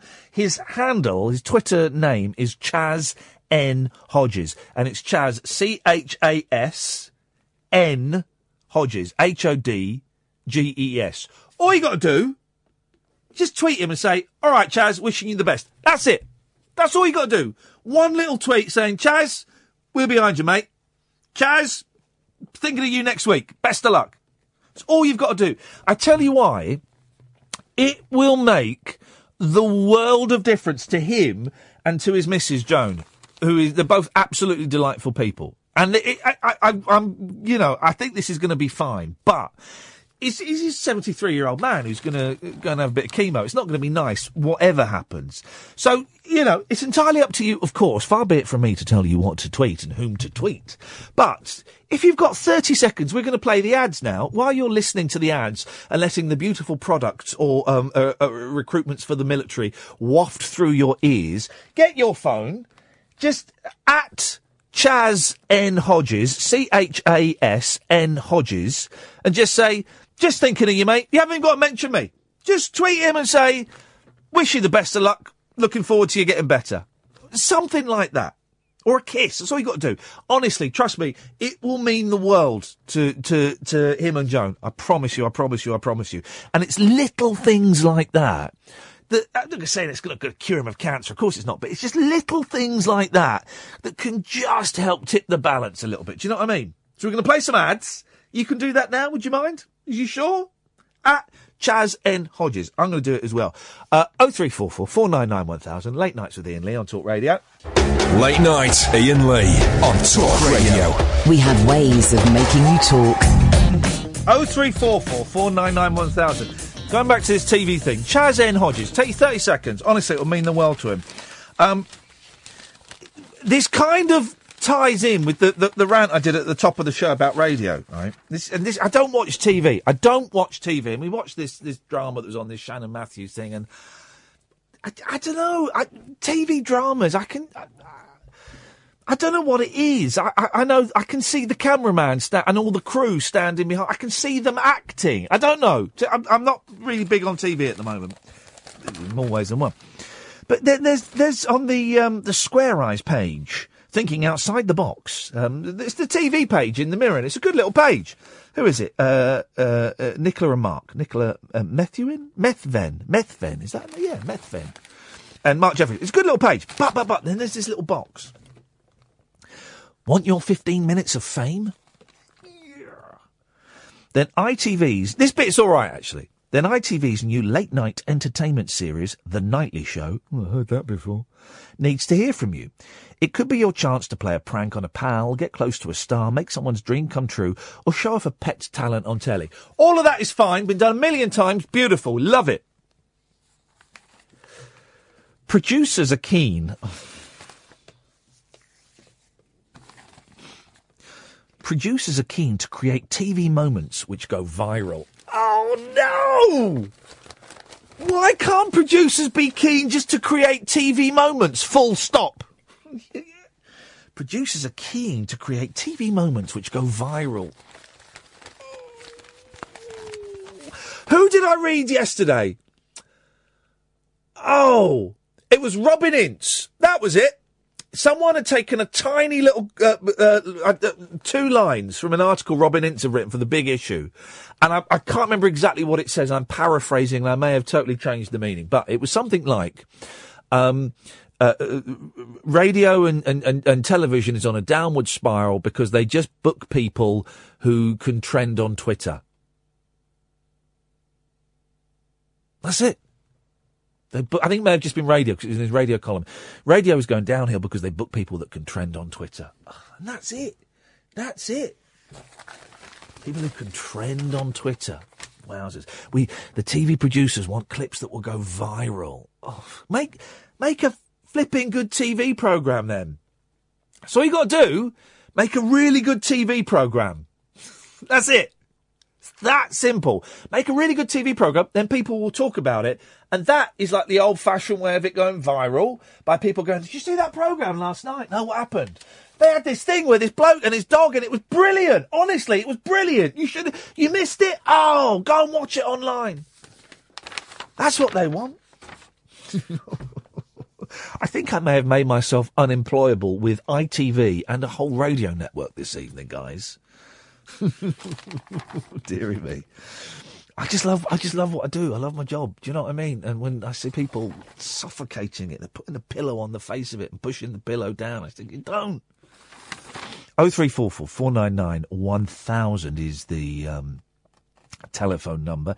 If you want to um, give us a call, you're more than welcome. Speaking of TV, lot of um, a lot of snipey press for um, the jump. A Lot of snipey press for the jump. Wiggo poised to quit jump after injury hell. Let's just say I went for the jump meeting. I wasn't offered the jump, but I will say to producers of that show two things. Firstly, even if I injured myself, even if I broke both my legs, I would still jump. I wouldn't I wouldn't walk off, I wouldn't crawl off, I wouldn't get wheeled off. Even if my even if my spine was broken, right? Even if my neck snapped, I'd still jump. Because when I sign a contract, when I say I'm gonna do a job, I do a job to the very, very end. Honestly, even if I had to go off that ramp in a wheelchair, I would go off that ramp in a wheelchair. If I had to go down there like Dr. Nookey in that Carry On film on a, on a hospital trolley, I would do that. And yet you chose to go with Bradley Wiggins and, oh, second time we've heard his name this evening, Mark Dolan. Mark Dolan is the me in that. Mark Dolan is the me in the jump. Did I want to do the jump? No. Course I didn't want to do the jump. It's rubbish. Did I want a cheque for £60,000? Yes, right now. That would be very, very handy.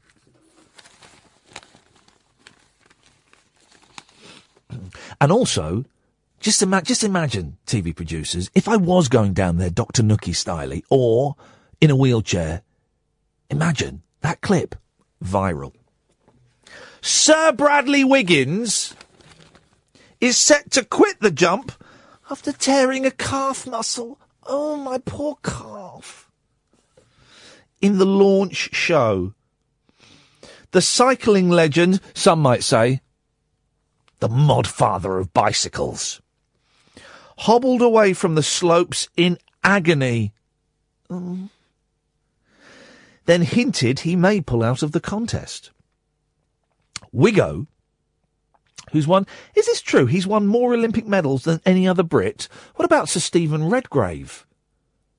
I thought he had more. He's. I don't believe that. Google how many medals, Olympic medals, Wiggo has won. He's won more medals than any. Uh, he's won more Olympic medals than any other Brit. No. Was competing in the parallel slalom skiing race on the Channel 4 Winter Sports Show. He narrowly, narrowly picked comic, oh, that's what he is, Mark Dolan. Right. He's won eight medals. Is, are they golds or is that a mixture? Well, then that's, that's a, mi- well, then that's not true. Google how many Sir Redgrave has won. He's won about 15. Stephen Redgrave's won about 15 medals. You see them all round his head. So Bradley Wiggins has won eight. No, that's not the most. No. Was one of them in lying about how many medals he's won? Um, he narrowly pipped comic Mark Dolan, but winced. By the way, if it had been me instead of Mark Dolan, right, there is no way Redgrave got more than six. That is fake news. That is fake news. Redgrave, don't give me alternative facts. Tell me exactly how many medals Redgrave won. More than six. Let's just say, if I, if it had been me and, and not Mark Dolan, there is no way I would have been putting Sir Bradley Wiggins under the kind of pressure that would have forced him to tear his calf muscle. That would not have happened. Okay, I would have been holding back, letting Bradley uh, do his thing. I know it's it's important to these um, uh, th- th- these sporty types to do well, so I would have let him done well. But winced as he crossed the line and howled, "I've torn my calf muscle! Quick, put on a record by the small faces." So Bradley, 36. He is not, he is not eight years younger than me. Who said he would love a role in BBC soap EastEnders after the jump. Sorry, Bradley, it's only proper hard men. Like, um, that man who's related to King Edward III and, um, the British Will Smith. Can't remember either of their names. Dyer and Daniel Bedingfield, I want to say. I want to say Daniel Bedingfield. Um, and Mama used to say, Junior, that's it. Um, Danny Dyer and Junior. Blackwood, that's it. The clue's in the name. It is. Sir Bradley, 36, who said he would love a role in BBC soap EastEnders after the jump, could not wear his ski boot and said he didn't know if he'd back, be back next week. Now telly bosses fear they could lose their most expensive signing, who shocked fans by swearing live on air. It's like, um, remember when ITV paid something like a quarter of a million pounds to get Pamela Anderson on Celebrity Dancing on Ice? Voted off first week. and she pocketed, she totally trousered the fee. It was something like a quarter of a million quid, which is more, you know, way more. You know, the next celeb down would be getting like eighty thousand pounds, but they've they've spent a quarter of a million pounds getting Pamela Anderson voted off first week. They were furious. Oh, I heard from people who were working there. The bosses were furious. They were looking at ways they could cheat it and get her back, and they couldn't. Wiggo's appearance helped attract 2.8 million viewers for the launch, well up on last year. A source said losing Sir Bradley would be a major blow. Blow? One star who will definitely not be going any further is former.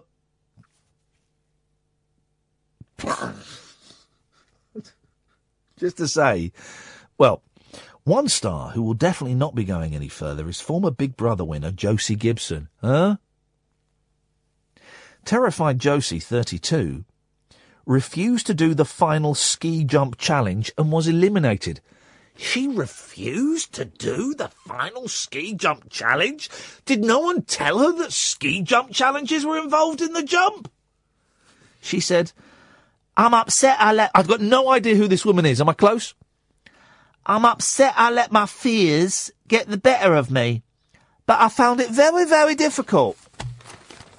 Yeah, well, I hope. Oh, she's from Bristol, so that's close. Well, I hope that they not only didn't give you any of your fee, I, I hope you had to pay them because they've been out there for like a month training. Oh, can this person who keeps sending me things about um, how antidepressants aren't helping people with depression, can you naff off? I've blocked you on Twitter and I'm, I'm blocking you on this screen because it's really, really is unhelpful when you're doing a show and someone keeps flashing up. Antidepressants, throw your antidepressants away. Go, go away, go away, go away.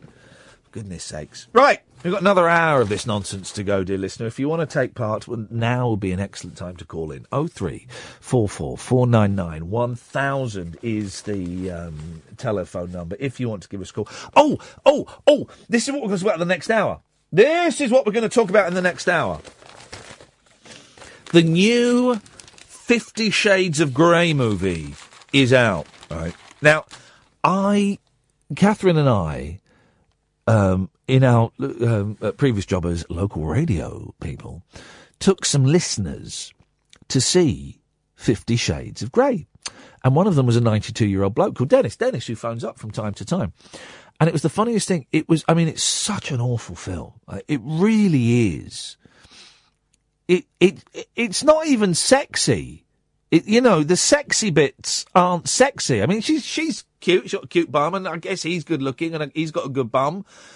That's it. I mean, it's a really boring story. It's a little bit, in my mind, a little bit rapey, like Passengers is, a little bit rapey. Um, and it was just an unpleasant story. But uh, for those of you who've seen it, the scene where um, I'll talk to him after the news. The if he can wait. The scene where um, Mister Fifty Shades opens the door to the sex dungeon for the first time. You know, silence in the cinema. And you're supposed to be like, "Gosh, this looks naughty and sexy." And Dennis very loudly said, "That looks like my spare room. That does." And the woman in front turned around and went, "Shh," to me. I said, it wasn't me, it was the old boy. She went, no, it wasn't, it's you. You've been talking all the way through this. I'm surprised she could hear anything over the buzzing anyway. I'm joking, guys. Little, little bit of blue humour for the dads. Um, but it was the. m- If anyone enjoyed that film, by the way, please, please, please do do do let me know because I I I, I, I can. Un- hang on a minute, Dennis. Dennis. Dennis. No, let me try, let me try that again. Dennis! Dennis!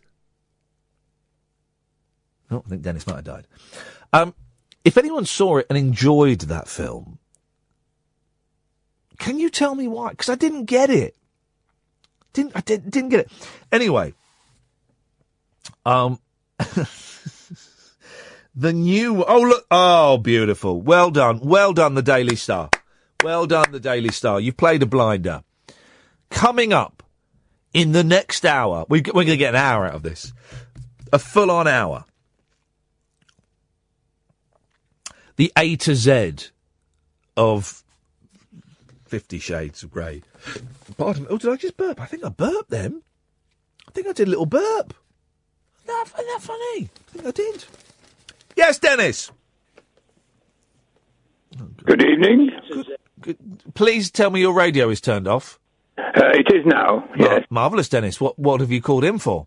I watched uh, Fifty Shades of Grey tonight on the telly. What the old the first one? Yeah. You're obsessed with that film, man. Well, every time I see it, I see something different.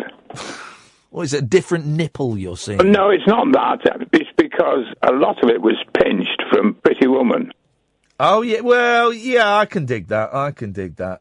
You pinched a lot of stuff from there, and I think Pretty Woman was better actually.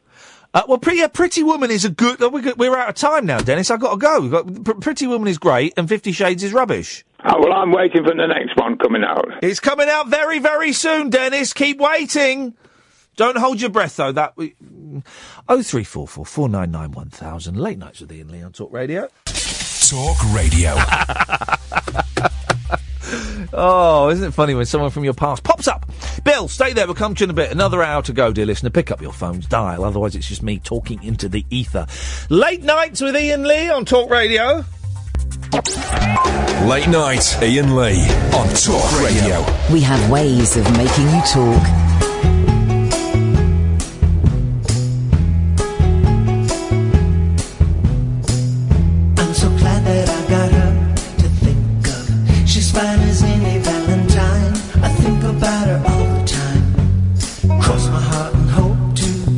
Sends me silly messages and pictures, directing traffic in the mall or posing with some brand new shoes.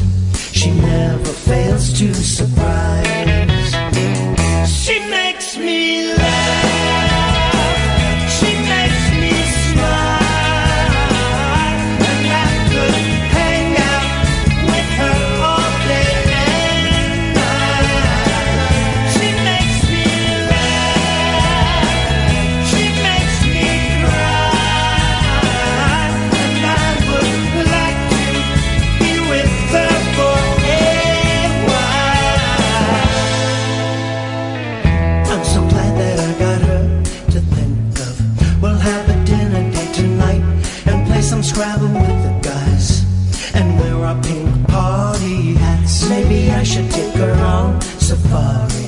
You'll see us wave from our canoe if that's what she wants to do. Tell me what's wrong with that.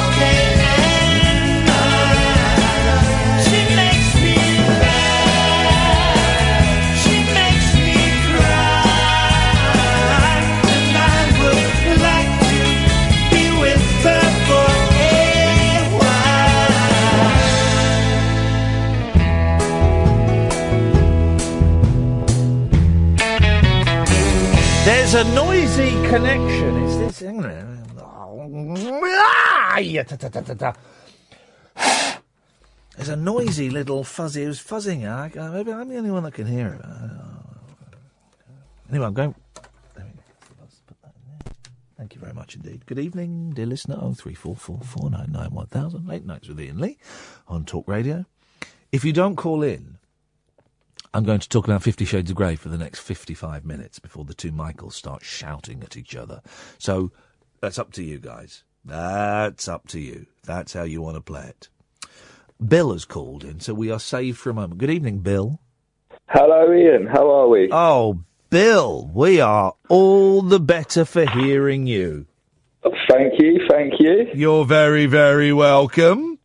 The pleasure's mine. The pleasure. Well, some of the pleasure may be yours, but certain part of it, it belongs to me, sir. Goody, goo. Wow, wow, wow, wow, woo.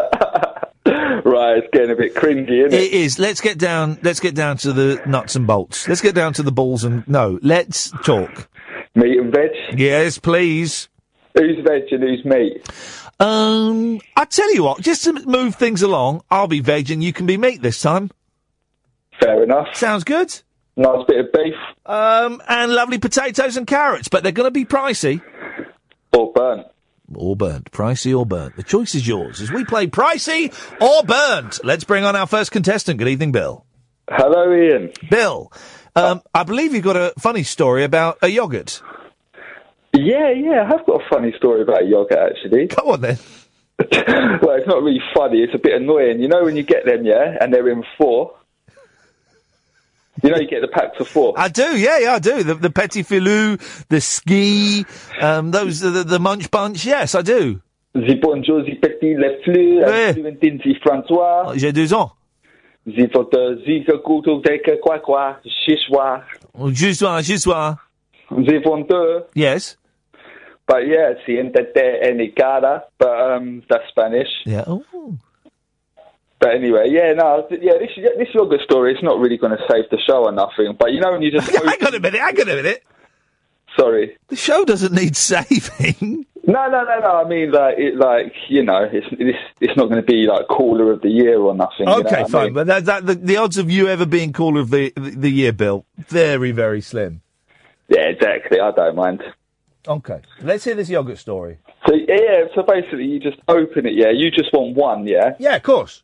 So then you open it, and then you have to snap two off, and then it ends up opening like all of them from the corners. Yeah. Oh, well, that's how they the make their money, Bill. Bill, that's how they make their profit. Because then you eat all four in one go. So then you'll go back and buy another pot, four pots of ski. And then yeah, it's like two pound twenty five a pop in wherever you want to go. You know what I mean? So I'm getting on. Ab- unless they're advertising with us, absolute rip-off. Oh yeah, yeah. Honestly, I, I don't mention brand names. I swear, I've learnt my lessons. Yeah, well, I'm, I'm glad you have learnt your lessons, Bill. I'm glad that that. Um, Do you remember you used to have to hover over the dump button with me? and now my hand is. It's. I mean, I'm. I'm probably what two seconds away from the dump button. So that's something. I'm glad those six months in uh, Siberian radio school that we sent you to have paid off. Yeah, oh, Putin, he brainwashed me. It was good. Well, that's the that's the way we, we like it. I would love to be brainwashed. Maybe I have. Maybe I have. Maybe I have to, to, to accept this, this this state that we live in. I don't know. But I'd love to be like the proper brainwashed, where you're sat in front of a screen for 62 days in a row, and you have a catheter, and they feed you. show. Yeah, they feed you hallucinogenic drugs, and they keep your eyes pried open, and um, they uh, um, people wearing masks put drops in your eyes. Oh, it sounds good. Yeah, I, I'd like to. I'd like that. I think. Are you talking about Fifty Shades of Grey already? Yeah. Oh, you, are you, is this, are you seriously going to talk about it this hour? Because I've got something to say about that. Mate, I've got it open in front of me. The the centre spread, spread being the right word, of the Daily Star today. Hit S and M movie is whipped back into shape for Valentine's Day. It's coming out on Valentine's Day, the most oh, unsexy day of the entire year. Oh dear, it's like organised fun, isn't it? It is exactly. I can't stand it. No, no. Oh, look. My sister is saying Bill is always my caller of the year. And then she's done an emoji. And get this, Bill. The eyes are hearts. Heart eyes. Oh, eyes. sister, yeah? Yeah. Hello, Mrs. Lee. Well, she's not Mrs. Lee. Or Mrs. Iain's sister. That's better. Yeah, that's a, that's a correct name, yes. But, um, oh, that's nice. That's really nice. And um, Scott Balcony, you know the um, t-shirt bootlegger? Yeah. No? Is he the guy you say he's a fan? Yeah, he- he's a, he's a fan of you, yeah. Oh, okay. I've never heard him. He don't phone in, does he? He doesn't or- phone in because he's he's not like you. He hasn't got any balls. Literally, he had them surgically removed when he was um, uh, eighteen. It was part of um, a court case. But oh dear, he was going to go to bed, and then he heard that you were on, and he's decided to stay up a little bit longer. All right, then. Iain, Good night. No, I'm joking. Hey, rat fans. Oh dear. Bill, get to the point of the bloody call. So this, yeah, this Fifty Shade of Grey, yeah, Yeah. it's good because it's that time of year. It makes Tinder so much easier.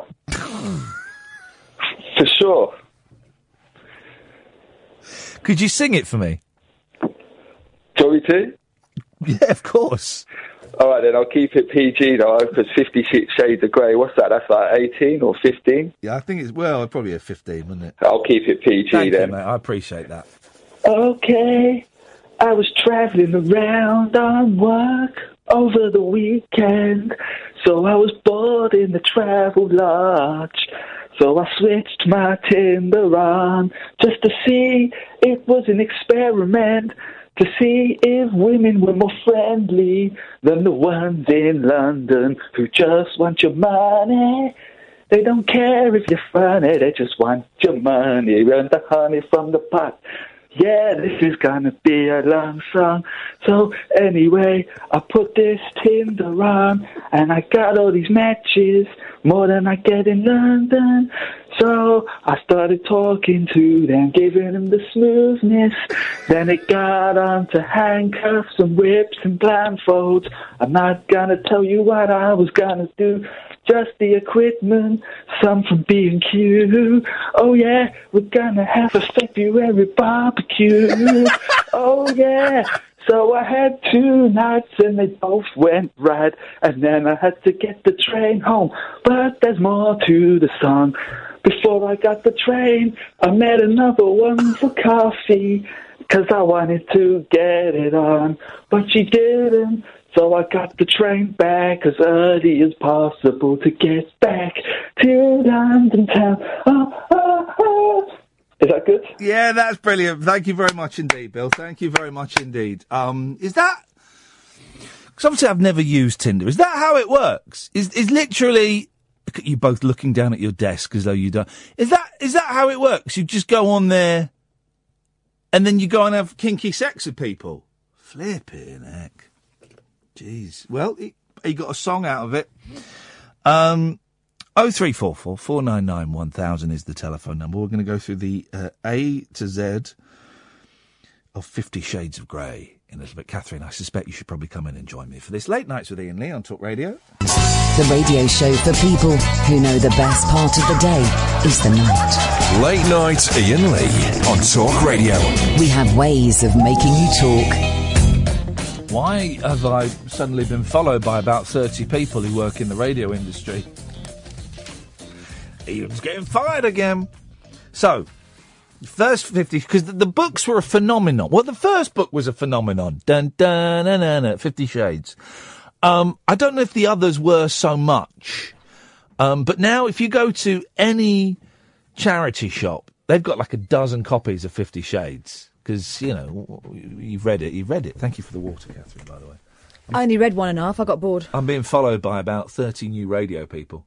Oh, they're waiting for you to say something else. they wait for me to get the sack so I can get this job. Um, uh, so, but the, so the first book was a phenomenon. I don't know if the other, two, the, the, the second and third were quite so big, were they? Um, but I You know, it was supposed to be fan fiction to start with. It was, you know, Twilight. yeah, yeah, yeah. So Go on. instead of being a vampire, he's a pervert. Yeah.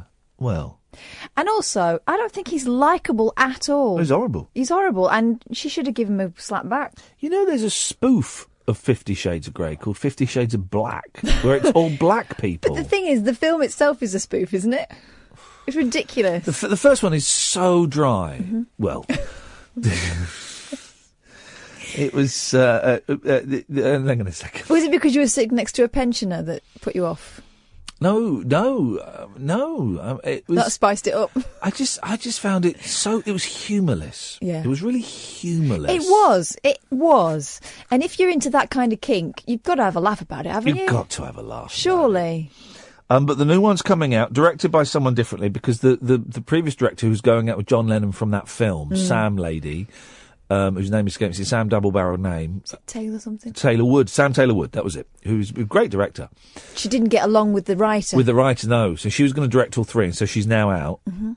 Um, and the car, there were Can rumours. say as well, Yes. Dakota Johnson. She's Bush's daughter. No, No? Who is she? Whose she's daughter Melanie is Griffith and um, Don Johnson's. Is she? Yeah. So she's got a fine pedigree, Yeah, she, But- yeah, lovely pedigree. but yeah. didn't like her. I didn't think she was because she's meant to be like naive, isn't she? I didn't. She came Yeah. across as a sex kitten. Yeah, and he was really hot, but not sexy at all, and wooden. Jamie well, to, you have to be. You have to be. Uh, Well, no, but wooden in the wrong places. pick a letter of the alphabet, and we're going to sail through. K. Oh yeah, For straight in. Catherine. No, K is for Kim Basinger. Oh. Kim. Oh, ye- oh, oh yeah, because he was sexually abused as a child, wasn't he? Kim Basinger, Kim Oh, no, 63, plays Elena Lincoln, aka Mrs. Robinson, the woman who seduced a 15 year old Christian, so sexually abused him because he Mm. Was a child, and introduced him to S&M. So basically, she's the woman who um, violently sexually assaulted a child. Should be in prison. um, and, and should be in prison, um, and has caused him to be completely messed up and unable to have a fulfilling long-term relationship That doesn't involve pinching and or slapping. that doesn't involve um, domination and humiliation. I mean, can you imagine how tedious it would be to hang out with him? He, he, you can't even bite your lip without him getting testy. No, it- well, it- well, you, you buy his testes. No, part of it. he's the one that does the biting. Um, but yeah, so she, so he was raped as a child by Kim Basinger. So that's maybe not quite the fun nope. letter to start with. So let's pick. Try another one. Let's go for O. O is for orgasms, which come from God, according to Miss Johnson. Now, who's Miss Johnson? Who's Miss Johnson? Um, As in Dakota Johnson? uh, Are we talking about the actress or is this a character?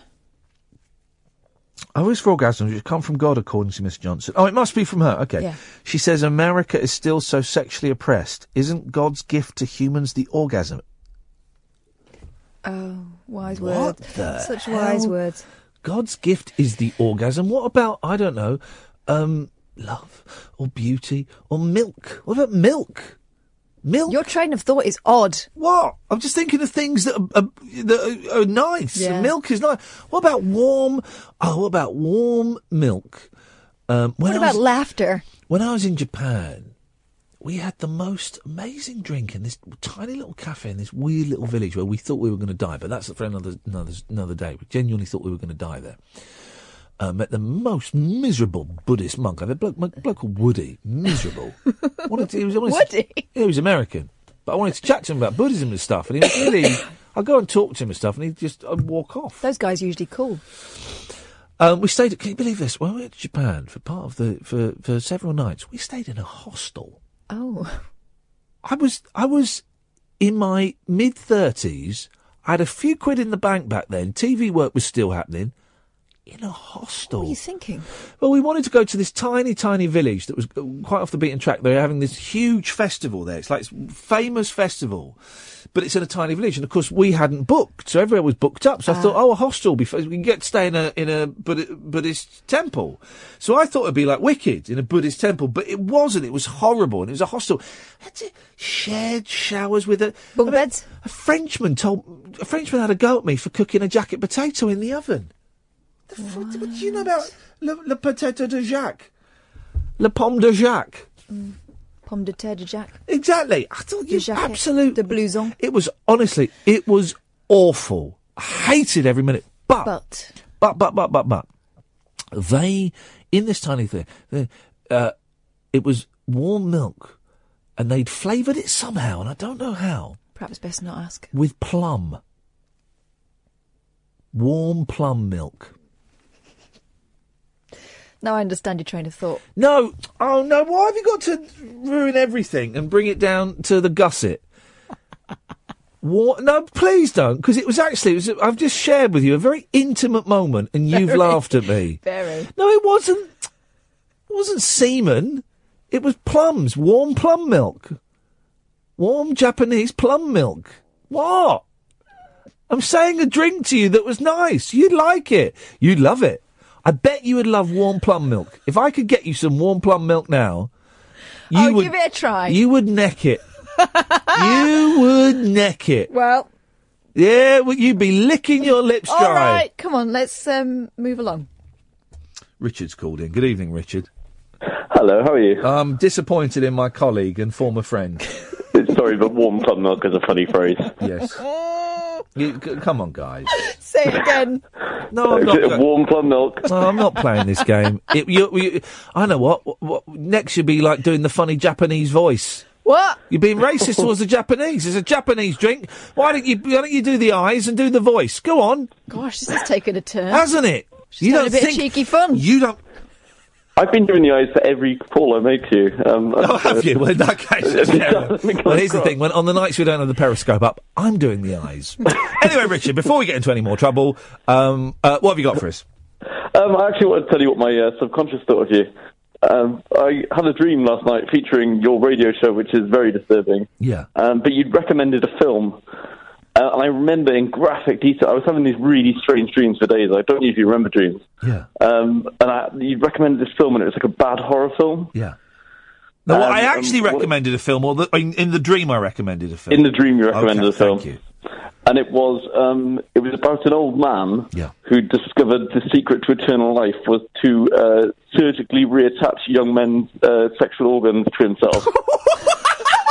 That is a brilliant idea for a film. Go and pitch it. Lino, Le- hang on a minute. My mate Lino, if he's listening, he'll know if that if a film like that exists. Lino, does that film exist, or is there anything similar to it? It does sound quite Japanese. And also, also, while I'm thinking, any scientists listening, is there any any truth in this rumor that attaching a young young man's um, uh, genitals to y- your so replacing your genitals with a young man's? well, the thing is, I can't quite remember whether it was replacing or just attaching them anywhere. Right. Okay. Uh, wow. Wow. Okay. okay. And then it starts off. It started off as in um, like he was putting adverts on Gumtree, and some Germans responded, obviously. Um, and he was he had willing donors for a while, but then Willie what? Yeah, uh, willing donors. Willy Wonka. I don't know. Why don't you Wonka? Um, and then yeah, but then obviously like, later on he runs out of willing donors, so he stops, you know, going on a murder. Can you stop saying Willy Donors? willing donors. Willy donors. What, what's the film starring Hywel Bennett? Music soundtrack by the Kinks, Percy, where he has I a really penis doubt operation. that it exists. You can cast it yourself, Iain. No, but uh, there's a film. Honestly, there's a film about a penis transplant, and the soundtrack is done by the Kinks, and it's called Percy. And let me guess. yeah. It has a life of its own. Oh, don't be stupid. It's trying to find its Hey, way home. You don't get. I tell you what. This anyone who wants to make a movie, right, or a drama series, like a really gritty drama series, you don't get this anymore. You used to get it a lot in the seventies and the eighties, right? Um, so you you could do it now, be ti ripe for a revival. Someone gets their hand chopped off, right, and they get a new hand sewn on, but it's the hand murderer. of a masturbate murderer. murderer. Okay, fine. You want to go that way? I was going to say serial masturbator. That's why he had it chopped uh, off because he couldn't stop uh, playing with himself. I was going to say in a similar vein. But the guy, um, the guy who has the hand sewn on is a murderer, and he wants to murder, but he can't. He has to masturbate. It's one way to disarm someone. that is a film. That is a great film. Again, scientists, could it happen?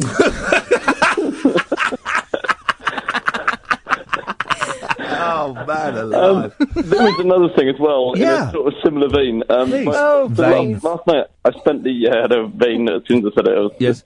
Um, it, it, and last night I spent the uh, the night at a, a lady friend for the first time, and uh, she said to me like before I went to sleep, she's like, "Oh, sorry, if if you don't mind."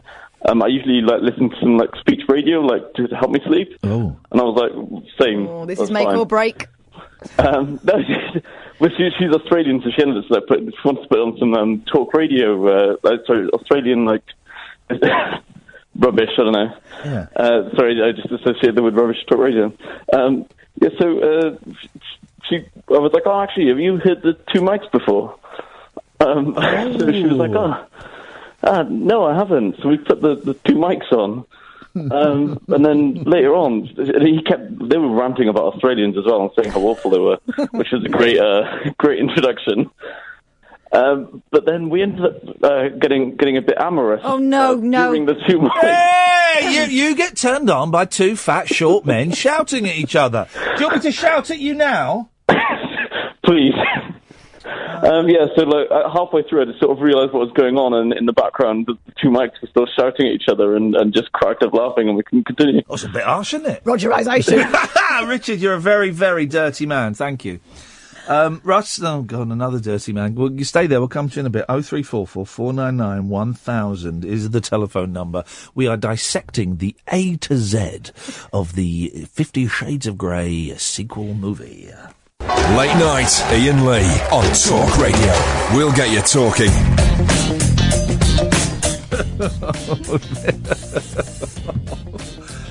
Oh dear, oh dear, oh dear, oh dear, oh dear. Oh three four four four nine nine one thousand. You can you can call in about anything you want. If I, I'm, I am particularly keen to hear from you though, if you did enjoy um, the uh, Fifty Shades of Grey movie, because I didn't. What? What? Just give me those stats there. This is. Uh, 63 responses, 63 retweets, 142 likes. Okay, But he has been he has been up for 22 hours. we've got more likes. Anyway, so childish. We're just comparing our tweet stats to someone else's in a really childish way. I'm going to be 44 soon. Jeez, I'm going to be 44 soon. What month is it? Now it's March, February. April, May. Four months, I'm going to be 44. Sweet know. Lord. Worse than that, I'm going to be 40. this Well, year. again, Russ! Someone who saw 40 many, many years ago. Russ! Oh, hello. Hello, Russ. Don't Go, to, get off the speakerphone and put the phone to your ear. There's a I'm good boy. not on the speakerphone, actually. I beat you to it this time. Oh. I was prepped and ready. Oh. Well primed. done. Somebody's learning. Yes. Yes, my love. Yes, my darling. Um, what you got for us? Uh, well, uh, I rang up about um, crap in charity shops, but um, on that thing you're on about the the, the, the, the warm milk. Oh no. I believe. you, you can talk, Kath. Well, I know, and I think I pushed it as far as it will go, but I'm waiting for you to pole vault over the line No, without a pole vault. it's from the male yak. Oh, Apparently so. Your Japanese plum milk. No, well, no, it's not. It's not milk. Mm. No, it's not. It doesn't mean milk from testicles. It meant milk that was flavoured with pu- with plum. Since when has yak meant testicles? You said He it's says from the a yak male. He milk. says the male yak. No. That's why he's talking. I'm Russ sorry. is trying to get a dirty one over on you, and you've let him have you. Russ has snuck in, taken you from behind, and then now everyone's having a look. Well, I feel used. Russell. Sorry, Cal. Unbelievable. Oh, Unbelievable. filth, utter filth. Isn't it? Isn't it? yeah, you, you're talking about this Fifty Shades and uh, the amount of copies in cha- charity shops. I, I have noticed that myself. I wouldn't want to read someone Um, else's. Another one is DVDs. Oh yeah. And uh, you can guarantee every charity shop I go in, there's a, a glut of um, Bourne, the Bourne movies Yeah. and um, Borat. It used to be. I tell you what, it used to be. About 10, year, 10, 15 years ago, it used to be in the record section.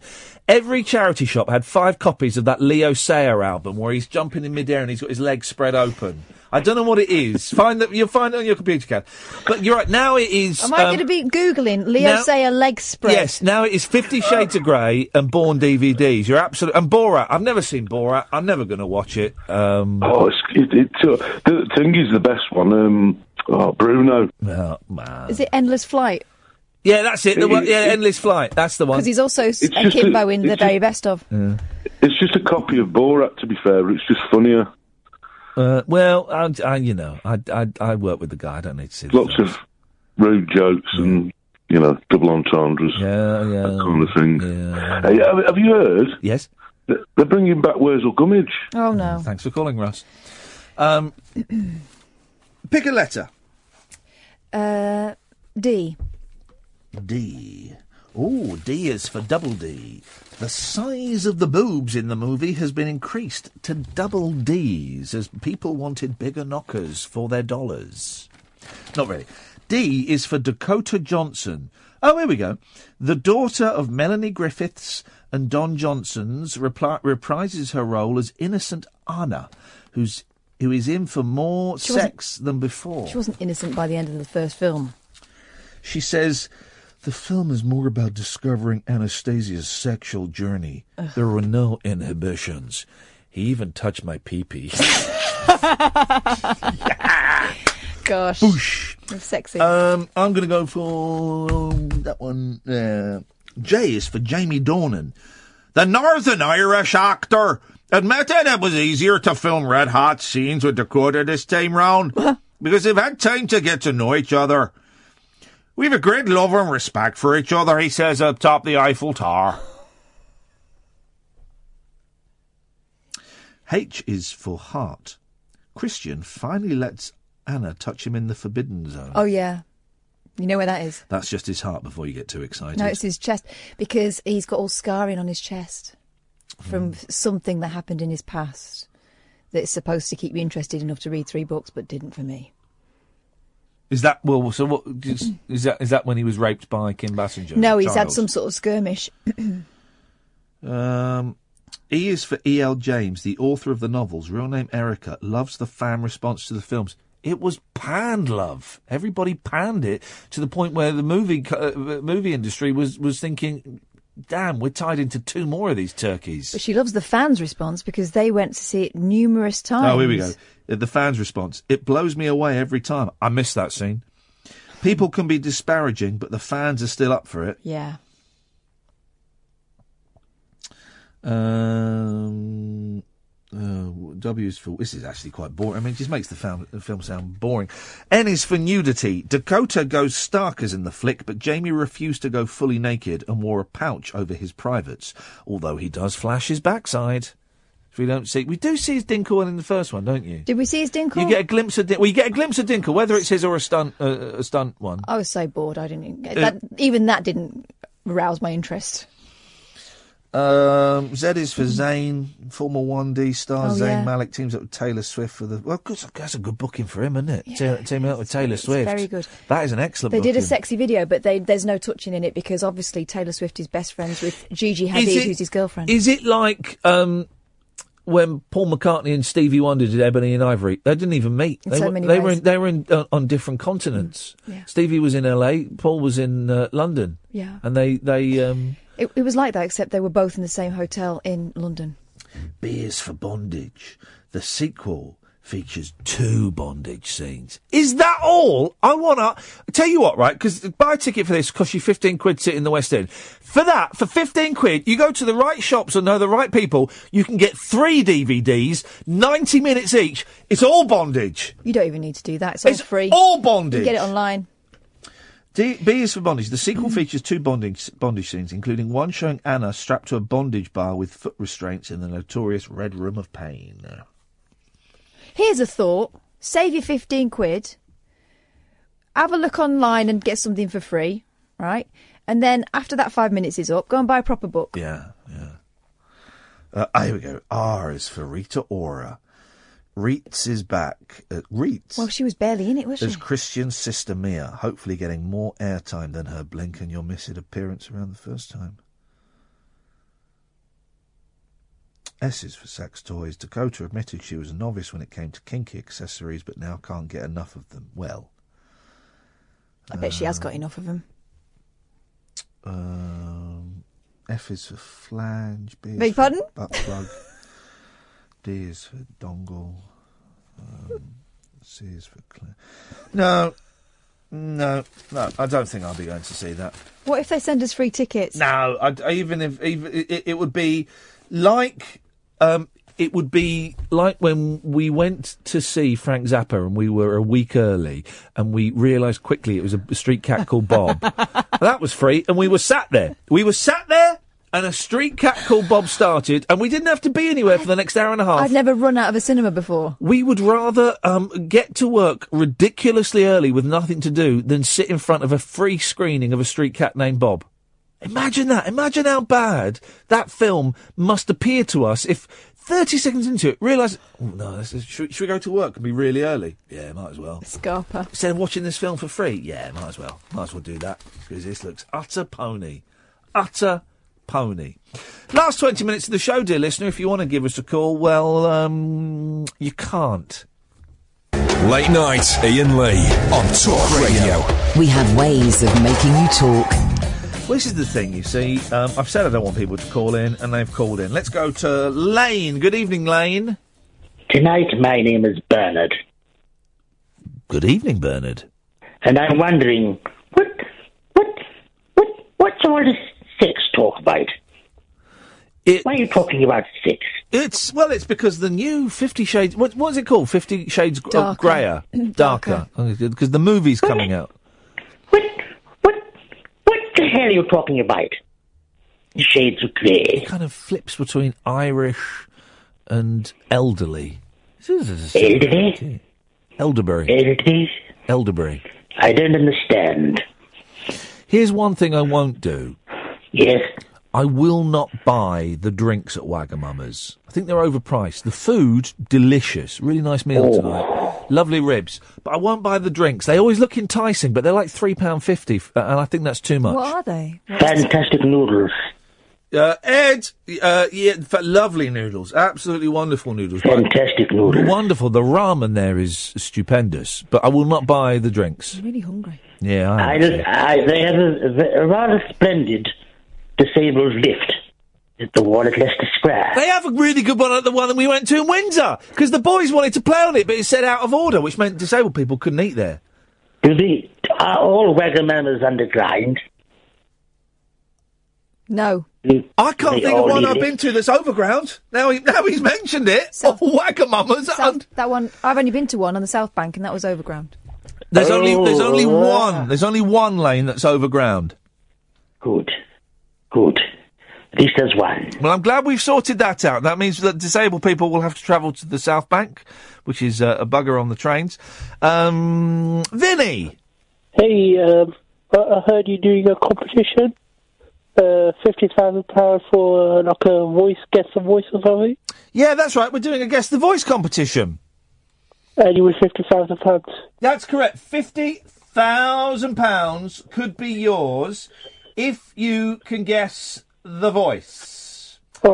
I now th- th- we've had several attempts. Catherine, maybe you'd like to run through some of the wrong attempts we've had, please. Okay, some of the wrong attempts we've had. Julia Somerville, the um, newsreader. Yep.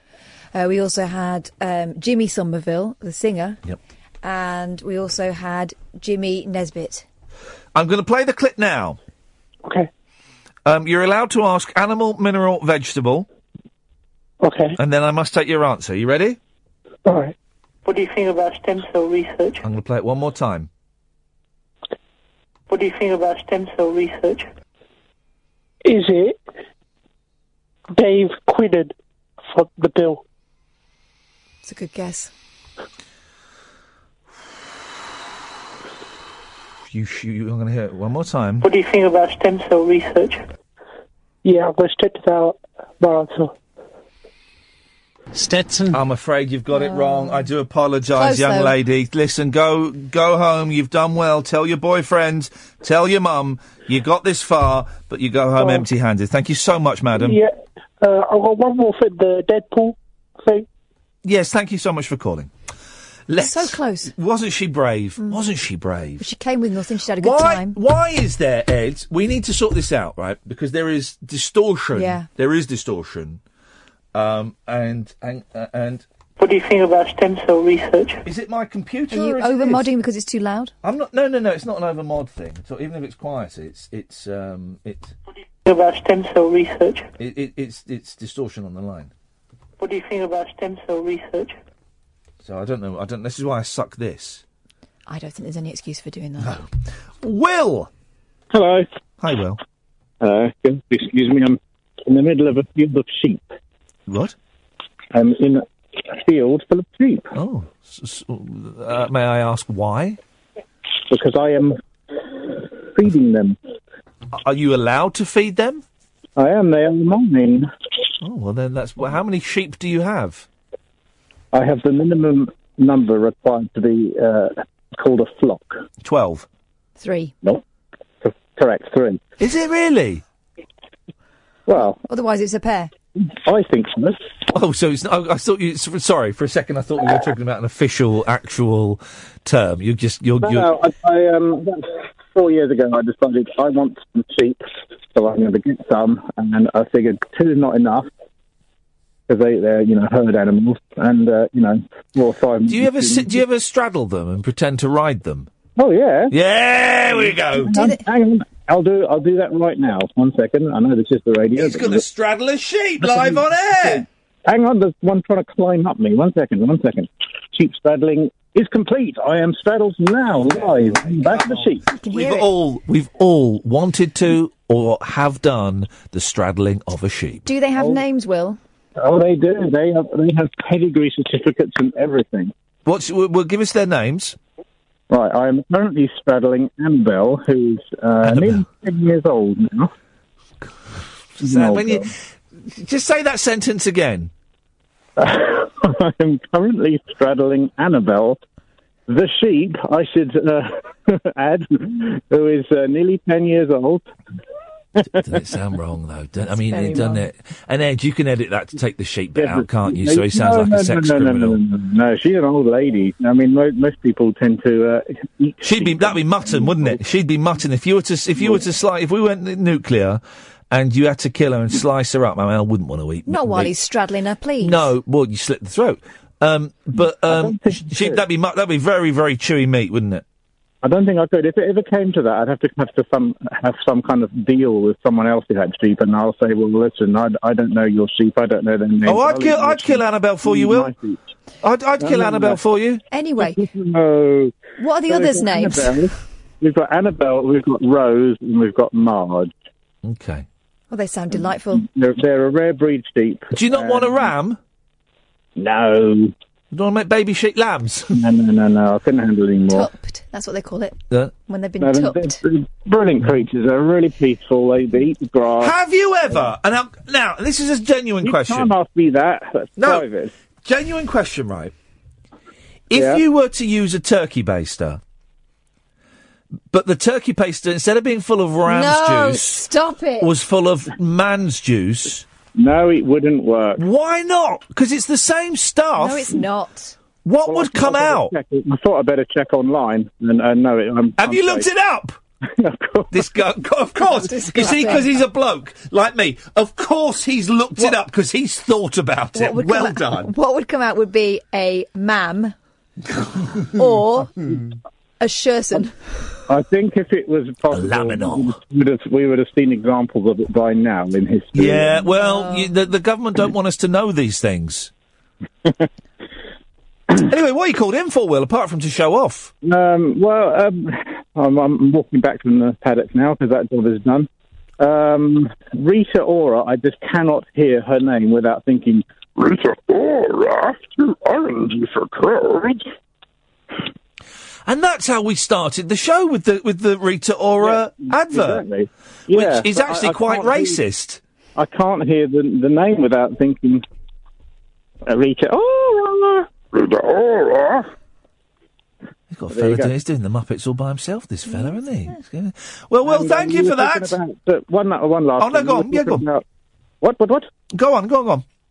Just briefly, you were talking about those um, sound recorder devices. I've got the same one as you, by the sound of it. The Zoom H7 or 6 or something. Uh, mine's, the, mine's a five, but they are brilliant, brilliant things. Well, mine's either a 6 or a 7, so mine is one, or at least one, maybe tw- two better than you. Uh, but yeah, I, I, I've taken it all over the place. I do a lot of open mics, so I, I tend to record the open mics. Yeah, it was a, it was a it was a sound little investment. That it was um, the, the, the, the, the probably the Pun only piece of kit that I've bought that I actually still use and, and, and get you know got my money's worth out of. Um, I, I took my, I bootlegged a concert with mine as well.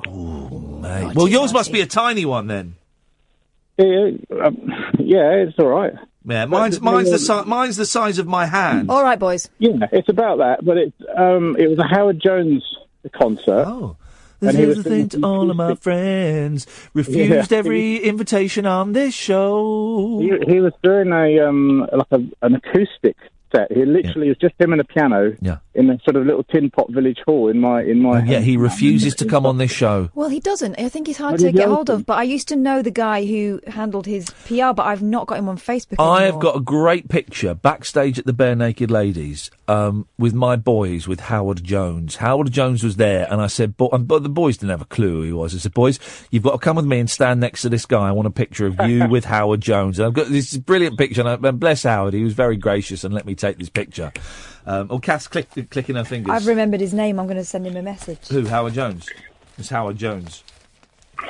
Well, he actually said at the beginning of his uh, concert, he said, "I don't mind if you record it as long as you're not going to try and sell it afterwards or something something along those lines." Well, So good for him. I've, I've been to a couple of concerts where the artist has said, look, you can record it, and if you work out a way of making money out of it, let me know, because we don't know how to. But, but um, tape it. And I, I, and I think that's um, the way forward. I, I, I think it's slightly different for a comedian.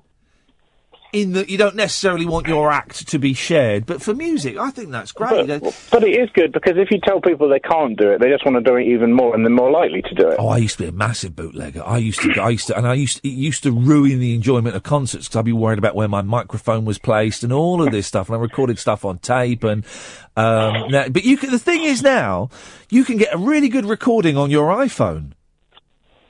Yeah, they're not they're not bad. No, they're, pr- uh, no, I got a, a really, what was the, um, the, the app I got on there? Um, Oh, I don't, remember, I don't remember. But I, I got, I remember getting a really good recording of the monkeys when I went to the states on my iPhone. Beautiful, beautiful stuff. Well, thank you very much indeed. Although, of course, guys, um, uh, don't don't record um, concerts. That's illegal. That's bootlegging, and um, It's naughty. it is very naughty. And now Twitter's gone down. Has Twitter gone down?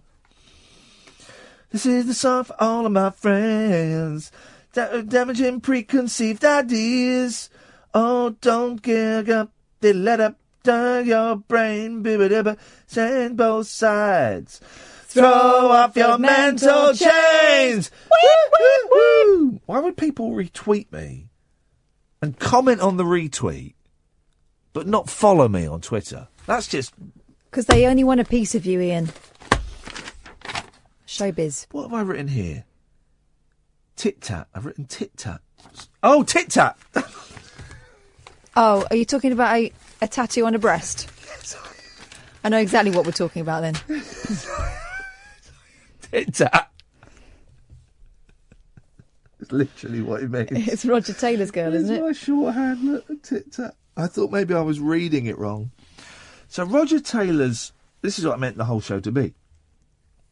Roger Taylor's daughter Roger Taylor of Queen. That's the fella.